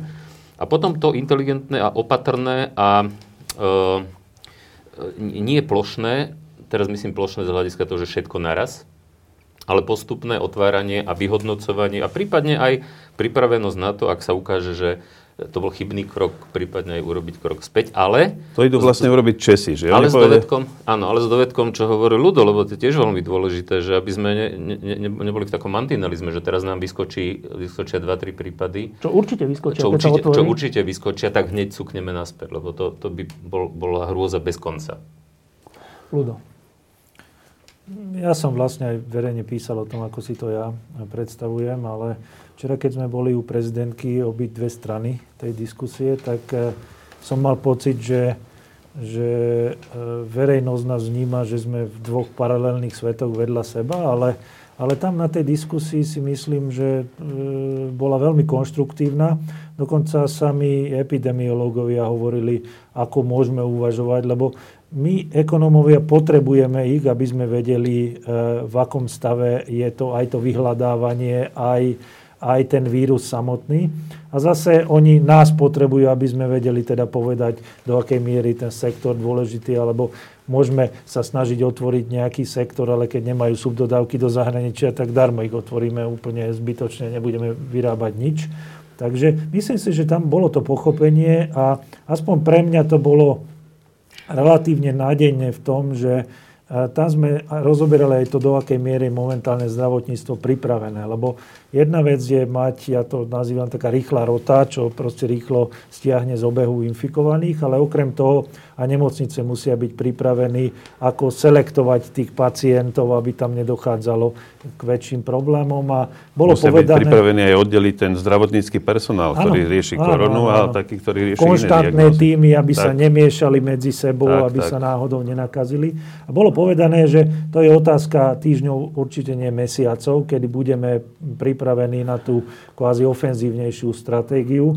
A ak tieto nutné, lebo to sú nutné podmienky, aby sme to vedeli nejak tak výraznejšie otvoriť, tak e, dovtedy si myslím, že má zmysel hovoriť e, o tých e, takých prvotných veciach, čo sú na zozname, ako napríklad maloobchodné predajne, ktoré nie sú v nákupných centrách. Takže to je, to je asi taká prvá vec, o ktorom sa dá uvažovať. Ale si povedal, že tam boli obidve strany tohto sporu. Naozaj tam boli obidve strany?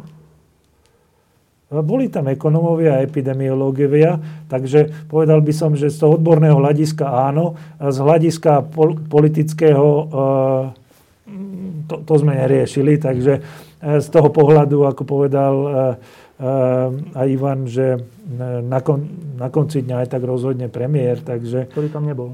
Ktorý tam nebol, áno. Bol pozvaný? Áno, pokiaľ viem, tak áno. A to o čom hovorí?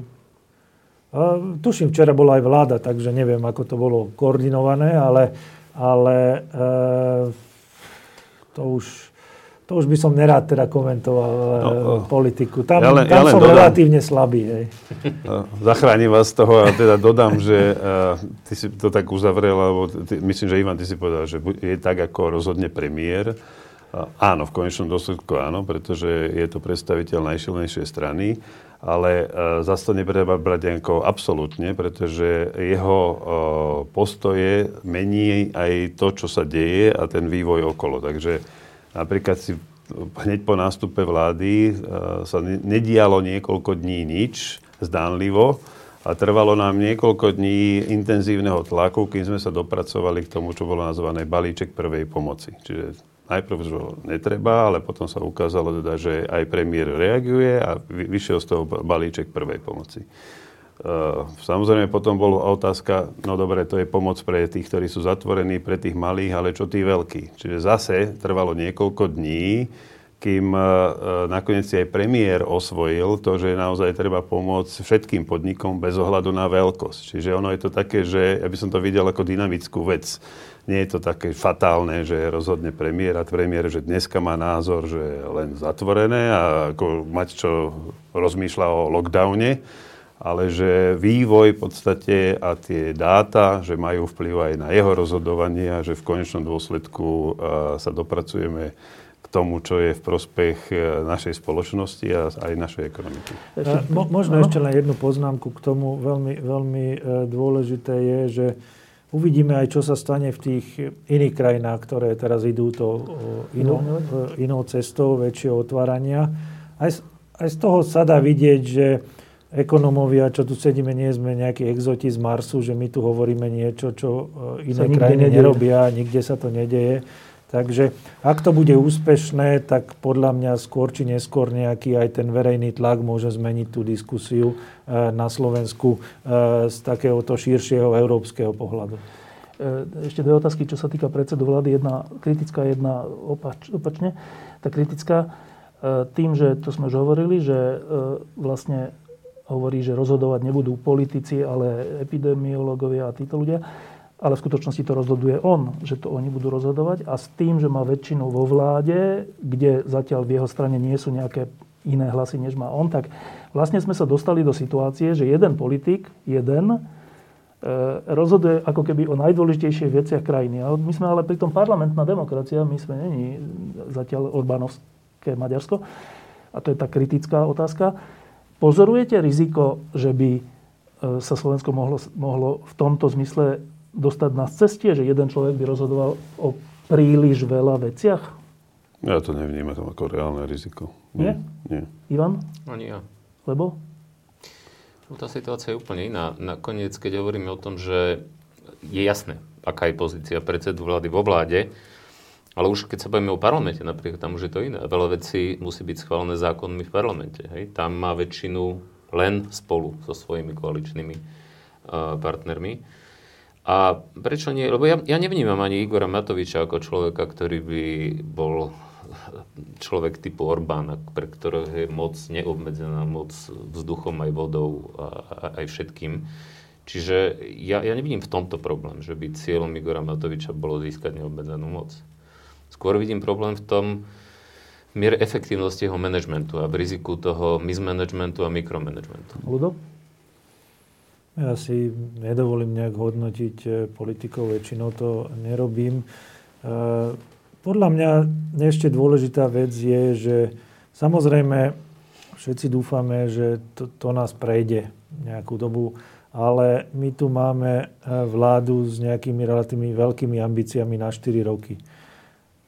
Zabiť všetky tie ambície hneď na začiatku, to nemyslím si, že, že by bolo cieľom nejakého politika momentálne, takže skôr možno mám taký ten optimistický pohľad, že áno, v, sme v netradičnej situácii, dokonca keď sa zmenila vláda, takže aj preto niektoré veci išli možno ťažšie, ale ak budú chcieť naozaj meniť Slovensko na štvoročnom horizonte s tými ambicioznými plánmi, ktoré majú, tak ja si myslím, že to sa dá jedine E, e, spoluprácou. Toto sa nedá tak robiť, že jeden človek bude rozhodovať o všetkom. Takže preto si nemyslím, že ten scenár e, Orbánovského Maďarska je nejak extrémne reálny. A teraz tá pozitívna stránka.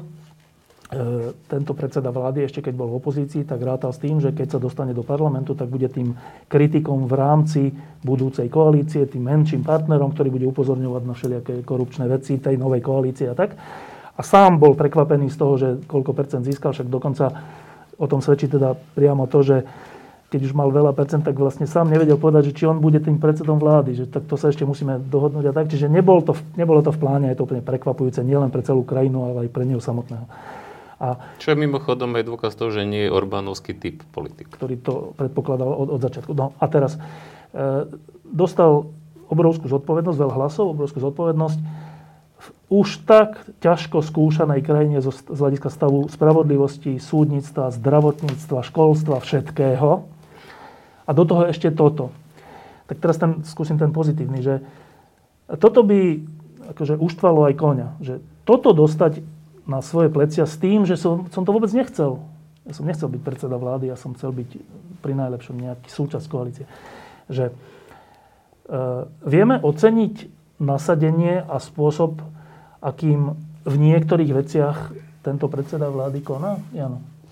Neviem, či to vieme oceniť, ale ja som povedal, že ja som e, príjemne prekvapený jednak z toho spôsobu uvažovania, ktorý je iný a mne sympatickejší ako nejaký celoživotný kariérny politik. A na druhej strane, poznajúc e, jeho tak zbližša za tej posledné, posledný mesiac ani nie, tak som zase príjemne prekvapený z tej výdrže, ktorú akože ukazuje Ehm, nekonečné sedenia, či už krízového štábu, koaličnej rady, vlády. Ehm, musím teda povedať, že som príjemne prekvapený, že dokáže vydržať viac, než som si myslel, že dokáže. Ivan? No len musím skonštatovať, že nekonečné sedenia, ja neviem, pár hodín spánku za noc e, nie je riešením naopak. Proste poprvé sa to nedá fyzicky vydržať, po druhé to nie je najefektívnejšie, ak máme mnohohodinové rokovania bez jasných jednoznačných záverov a exekúcie týchto záverov. Čiže tu nejde len o to, a to nikto, nikto nepopiera, že, že premiér do toho ide s celým nasadením, chce riešiť všetko, len to ja práve považujem za problém. Pretože tá zodpovednosť predsedu vlády tých v normálne fungujúcej krajine, nie v čase krízy, v čase dokonca rastúcej ekonomiky, je to množstvo problémov, ktoré padajú na hlavu premiéra, nezvládnutelné a chce riešiť všetko. Práve preto je kľúčové, aby mal schopných ľudí vo svojom týme, aby im dôveroval, aby na nich delegoval kompetencie aby, a oni na ďalších, pretože len takéto zohraté týmy vedia, vedia efektívne riadiť krajinu dokonca aj v čase nie krízovom. To, že sme v čase krízy, a my sme sa tu ešte nerozprávali o tom, čo všetko bude treba robiť po kríze, keď ona odoznie, a to bude veľmi dôležité, čo bude napísané aj v tomto zmysle v programu vyhlásení, kladie ešte väčšie nároky na efektívny manažment.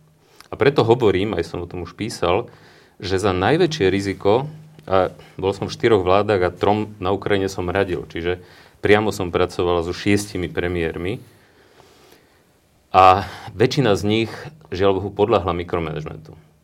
A mikromanagement je jedna, jedna z najhorších vecí, pretože jednoducho Snažíte sa riešiť všetko a nevyriešite nič, pretože vaša kapacita je obmedzená a tých problémov je nekonečné množstvo. Dobre, ale teraz sme v, v kole, že niečo pochváliť. Tak skús niečo pochváliť na konaní predsedu vlády od volieb. Tak pochválil by som jeho nasadenie, len to nasadenie, keby sa využívalo efektívnejšie, tak by prinieslo určite o mnoho, mnoho zistov. Čiže nespochybňujem jeho nasadenie, nespochybňujem jeho zámer, nespochybňujem, že mu ide o dobro ľudí a dobro, dobro krajiny. Ja by som možno k tomu dodal ešte aj ako zatiaľ relatívne dobré rozhodnutia pri nomináciách. Áno, áno. Napríklad to, som... to tam nehrá nejakú úlohu, že stranická príslušnosť, lojalita, čokoľvek, ale keď si zoberiem, že v akom žalostnom stave našiel ten ústredný krízový štáb, tak nominácia pána Škodného, Roba Mistríka, ano. akože dramatickým spôsobom zlepšili fungovanie toho štátu. Plne podpisujem. A aj nominácia, dalo si povedať, že väčšiny členov vlády. Hm. Je, ťa prekvapilo? Pozitívne? Áno, ja si myslím, že, že, že to zloženie je dobré. Že z hľadiska tohto, z hľadiska aj štátnych tajomníkov, proste ten potenciál tam je. Len tým ľuďom treba dôverovať a treba im delegovať. Tak, Ludo? to je podstatné. Ludo? Ja jak človeče, že stojím v tomto kole, takže e, nebudem hodnotiť nejak e, politicky. Ako e, ľudský môžem len povedať, že samozrejme sympatické je to, ak niekto, niekto sa snaží riešiť tú situáciu a sa snaží aj komunikovať. Len možno niekedy tá efektivita je dôležitá a tri slova delegovať, delegovať, delegovať, to je proste veľmi dôležité. Dobre, a teraz posledná vec. Um, predpokladajme, že nejak tú ekonomiku otvoríme a nejak tú koronakrízu prežijeme, však nakoniec nič iné nám nezostáva, nezomrieme všetci. a Ivan to načetol, že a čo budeme robiť potom? Teda najmä, z môjho hľadiska, najmä s, tými, s tou horou dlhou, ktorá nás toto všetko bude stáť. E, Znamená to, ja čítam všelijaké názory, a sú také dve, dve strany toho. Jedni sa nádejajú, to sú skôr lavicoví ľudia, že konečne začneme viac myslieť na e, zelenú ekonomiku, na sociálne istoty, na súdržnosť, na, na všeličo. Iní zase hovoria, že nie, to bude príležitosť na to, aby sme zefektívnili ekonomiku, zefektívnili dôchodkový systém a, a všeličo. Ob, obidve strany majú nádej na úplne opačné veci. Čo podľa vás nám zostane robiť potom, keď táto kríza odoznie? No, uh, ty si ja, spomenul horu dlhov, tak to nechám, akože, že čo budeme s dlhmi robiť toto na kolegu Odora. Ale chcem povedať, že my musíme pri tom našom uvažovaní, my sme to stále akoby hovorili, že čo my tu na Slovensku zadlžíme sa a teraz možno zbankrotujeme a ja neviem čo. My nie sme ostrov, my musíme naozaj pozerať na to, že čo robia iní. A teraz ak hovoríme o možnosti, že tu klesne ekonomika možno o tretinu. A teraz my neurobíme nič. A Nemci tú tretinu akože toho poklesu uh, aspoň čiastočne budú sanovať tým, že nalejú peniaze do ekonomiky a zachránia časť tej tretiny ekonomiky, ktorá by ináč zmizla, tak sme v reálne v situácii, že my o tretinu schudobnieme a tie iné krajiny nie. Čiže z toho mikroekonomického hľadiska to znamená, že my tu necháme zahynúť firmy, ktoré potom e, nemecké firmy zachránené svojou vládou, akože prídu a ako budeme mať e, polovicu ekonomiky vlastnú ekonomi- nemeckými firmami. Ale teraz nechcem znieť ako nejaký e, národniar alebo politik SNS. Ja len hovorím, že to, akým spôsobom pristúpime k tomu, jednak tej možno sanácii ekonomiky v kríze a následne reštartu ekonomiky po kríze, bude mať dramatické dôsledky na štruktúru tejto ekonomiky. Už nehovoriac o tom, že tie globálne narušenia tých dodávateľských reťazcov a ďalšie efekty to budú mať bez ohľadu na to, čo budeme robiť my alebo nie. A keby si mal povedať zo pár, však si napokon štátny no. tajomník ministerstva hospodárstva, keby si mal povedať zo pár opatrení, ktoré by sme mali potom prijať, čo by to bolo? No napríklad e, toho spomínal to Ivan, že jeden z efektov tejto krízy je, že e, dochádza, môžeme to nazvať, že de- deglobalizácii. Že mnohé veci, ktoré boli vyrábané v Číne a boli tam outsourcované, no tak časť toho sa určite po kríze vráti naspäť. To je samozrejme príležitosť aj pre naše firmy. Čiže ako, ja si myslím, že toto je na jednej strane e, príležitosť pre firmy, ktoré v tejto koronakríze vedia vyrábať produkty, ktoré sú užitočné, typu od dezinfekčných prostriedkov cez potraviny až testy, po... Teraz sme tu mali tých, čo idú vyrábať testy. No, testy a podobne. Čiže ja si myslím, že musíme oveľa intenzívnejšie komunikovať e, s tou e, ekonomikou, so všetkými tými odvetviami, a to sa chystáme aj z pozície ministerstva hospodárstva robiť takmer na denodennej báze, aby, aby sme riešili jednak tie problémy súčasné, ale zároveň uh, už s výhľadom na to, že keď odznie kríza, aby tie firmy mohli fungovať relatívne ja viem, úspešne v tom medzinárodnom uh, konkurenčnom boji. Ja viem, že to je nepopulárne, ale v no. čase krízy je jedno, či je to nepopulárne, dôležité, či to je rozumné. Uh, my tu máme schválený 13. dôchodok, máme tu zastropovanie dôchodkov, máme tu všelijaké iné veci, ktoré v čase v dobrých časoch sme poprijímali. E, nájdete odvahu otvoriť tieto veci? Áno, dnes večer o 6. začína diskusia o časti programov vyhlásenia, ktorom aj toto bude, takže bude diskusia, ktorá, e, ktorá toto bude riešiť. Aj, to, aj sa to do toho programu dostane? Zatiaľ to v tom programe, v tom návrhu jednej kapitoly sa nachádza. Dúfam, že budeme mať rozumnú diskusiu, ktorá povedie k rozumným záverom. Uh, Ludo, uh, hora dlhov a čo s nimi po odoznení tejto pandémie? Možno len na porovnanie. Teraz hovoríme o tom, že nám dlh narastie o 10-15% HDP kvôli korone. Opatrenia v dôchodkovom systéme, ktoré boli prijímané za posledné roky, sú oveľa výraznejšie, e, e, vplyvajú na dlh než korona. To znamená, že ak budeme naozaj chcieť niečo riešiť e, dlhodobo, tak eh, podľa mňa priorita číslo jedna je dôchodkový systém, ktorý treba dať do poriadku. A teraz nehovorím len eh, prvý pilier, ale aj druhý pilier, aj tretí pilier. Druhý pilier nie je o tom, že dobre, tak nezarobíme na tých trhoch toľko, koľko by sme mali, ale keď nezarobíme, tak e, kto dá tie dôchodky? Opäť len štát bude musieť niečo nejakým spôsobom pridať z toho prvého piliera. Takže ja si myslím, že ak naozaj chceme riešiť dlhodobú udržateľnosť verejných financií, nemôžeme sa vyhnúť téme dôchodkov. Ako, nedá sa. Jednoducho sa to nedá. Takisto, podľa mňa, čo sa nedá, je e, zdravotníctvo, ktoré ako sme hovorili, 5000 umrtí e, odvrátiteľných, zbytočných za rok. Samozrejme, nedá sa to dať na nulu, všade to je, ale len oproti Českej republike máme o 2-3 tisíc viacej. A to sme mali rovnaké zdravotníctvo vola kedy. Takže to sú veci, ktoré nás čakajú, či sa nám to páči alebo nie. A možno nádej je v tom, že ak je situácia, doteraz sme vždy boli schopní, ak bola situácia vážna na Slovensku, prijímať relatívne rozumné opatrenia. Každý, dokonca každá vláda, keď bola trošku tlačená externými okolnostiami, tak dokázala prijímať e, relatívne rozumné opatrenia. Takže ja si myslím, že možno aj tá situácia bude priaznivá v tomto smere, že ak naozaj dlhy narastú všade a trhy teda budú sledovať kto ako, komu, e, e, e, koľko prírážok dáme do dlhu, tak e, práve tieto opatrenia nám môžu pomôcť naozaj ubezpečiť všetkých, že my to zvládneme a budeme vedieť dávať situáciu do poriadku. Jedna taká otázka kratučka, že to je vlastne dosť nepríjemná situácia pre starších ľudí, že e, tí starší ľudia sú jednak koronakríze najohrozenejší, ich sa tie karanténne opatrenia zrejme budú týkať najdlhšie. A ešte hovorí, že riešením celospoločenským je E, trocha siahnu na dôchodky, to znamená troška ich znížiť alebo predlžiť vek, od, vek odchodu do dôchodku, že to je vlastne taká nepríjemná vec pre starších ľudí, všetko, čo teraz hovoríme, že? A ono to nie je skokové. To znamená, že nikto nenavrhuje, že od budúceho roka má byť odchod do dôchodku 65 alebo 67 rokov. Problém je ten, že my sme tie systémy nastavili tak, aj minimálny dôchodok, 13. dôchodok, aj to zastropovanie, že momentálne to generuje obrovské dlhy do budúcnosti. A teraz je samozrejme e, politická, a toto je čisto politická otázka, čo s tým? My, my môžeme urobiť aj to, že e, môžeme všetko toto nechať, jak je a výrazne zvýšime dane.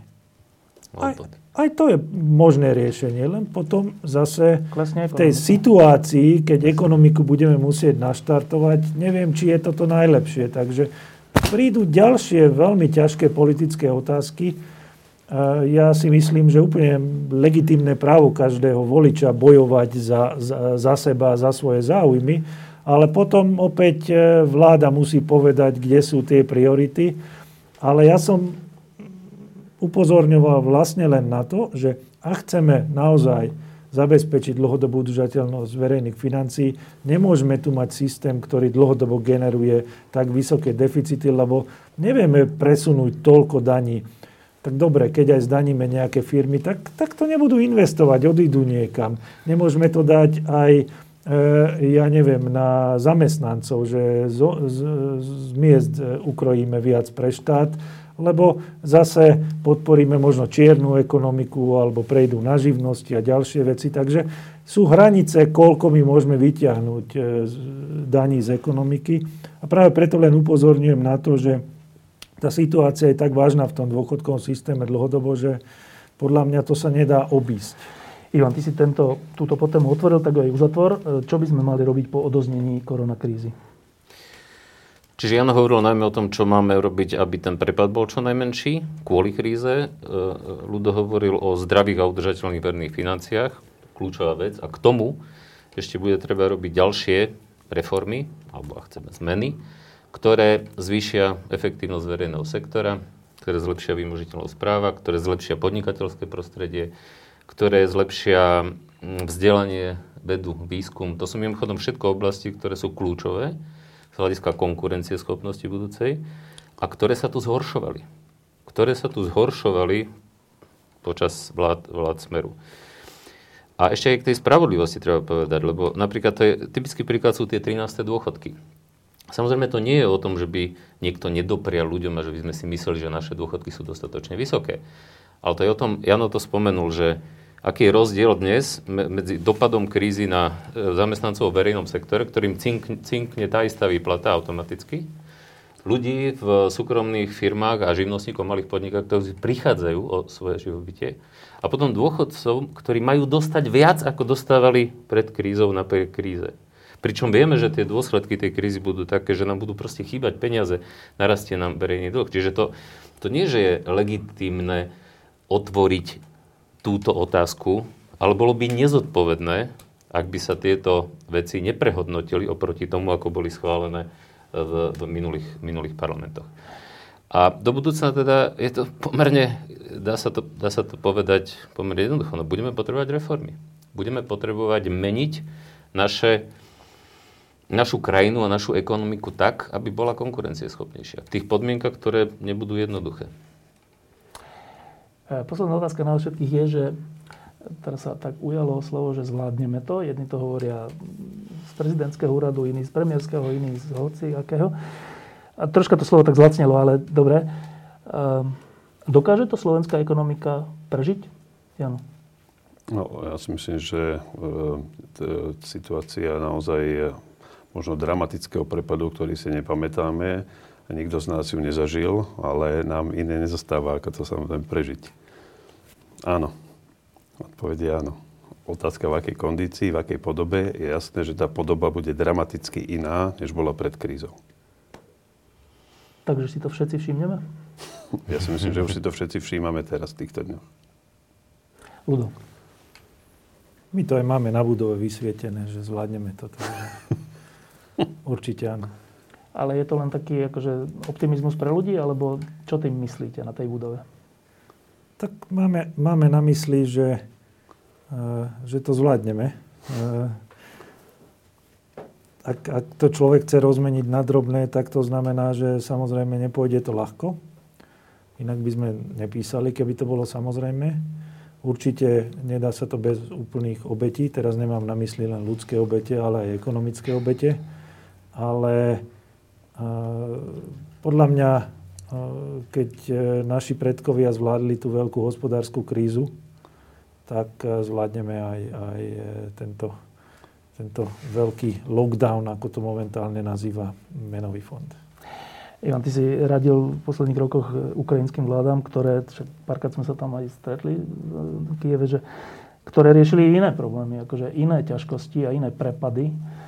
A ty si aj tedy hovoril, že nie, že to sa dá, len to chce vôľu a niečo robiť.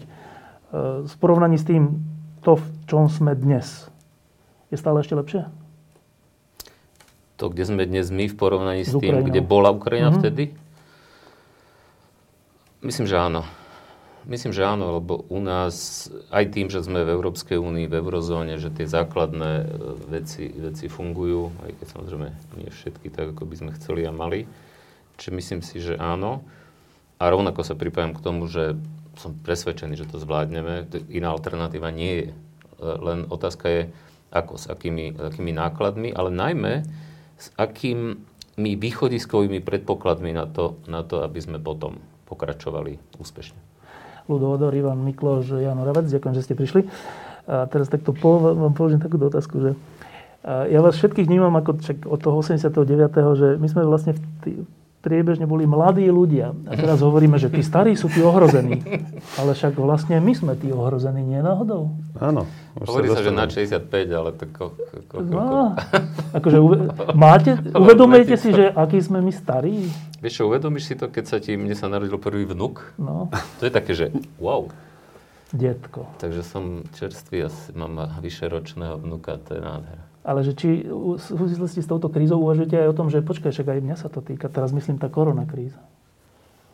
Či stále máš pocit, že nie, ty sa? Ja, ja, stále, ja stále nejak vnímam, že tá veľmi vysoká pravdepodobnosť je na 65 a navyše u tých, to ktorí není tak veľa rokov. Chorí. Nie, nie, nie. Ale ešte no. závisí aj od toho, ako sa o seba staráš. Aby sme sa zase nestrašili, Štefan, je dosť pravdepodobné, že niekto z nás štyroch už to prekonal a ani si to nevšimol. A ale že či vnímaš z hľadiska svojho veku svoju ohrozenosť, alebo ani nie ešte? Nie, ja som sa zabezpečil ako voproti vnímaniu svojho veku, že mám malé deti. 8-ročnú dceru a 12-ročného syna, čiže ja som ešte ďaleko od toho, musíš. keď budem mať vnúka. Takže ty, ty, ty musíš, ja sa musím cítiť ty, mladý. Ty sa musíš. Tak ja musím povedať, že oproti tým starým pánom, čo tu sedia, ja som ešte tá trošku mladšia generácia, ale určite nič nepodceňujeme ani, ani v rodine.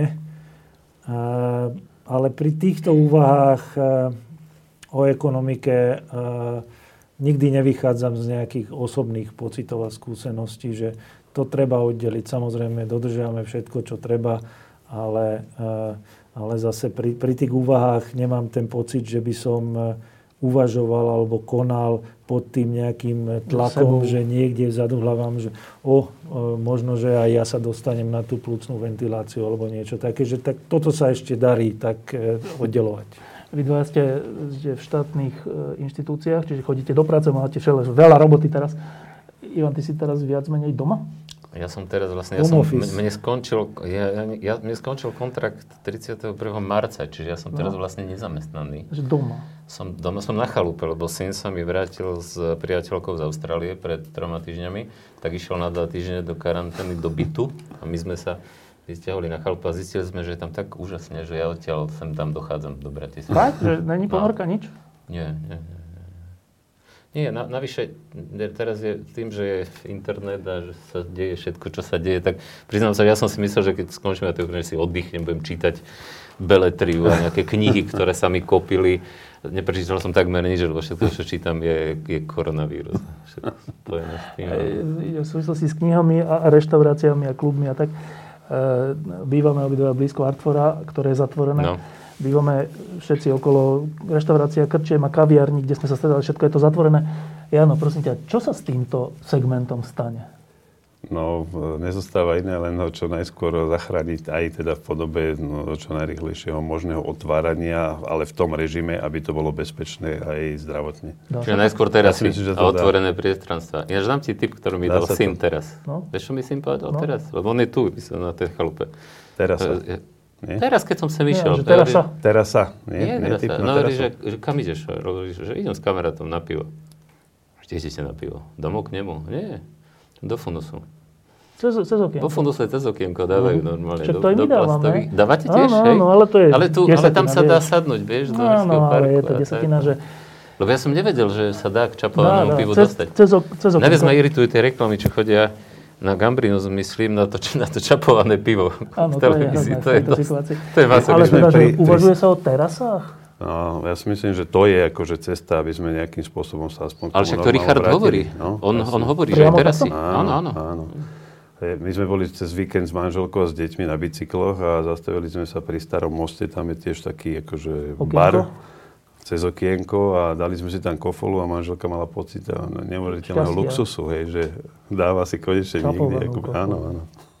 Diskusie pod lampou existujú iba vďaka vašej podpore. Ak považujete program pod lampou za zmysluplný, pomôže nám už 1 euro za diskusiu. Vopred vám veľmi ďakujeme.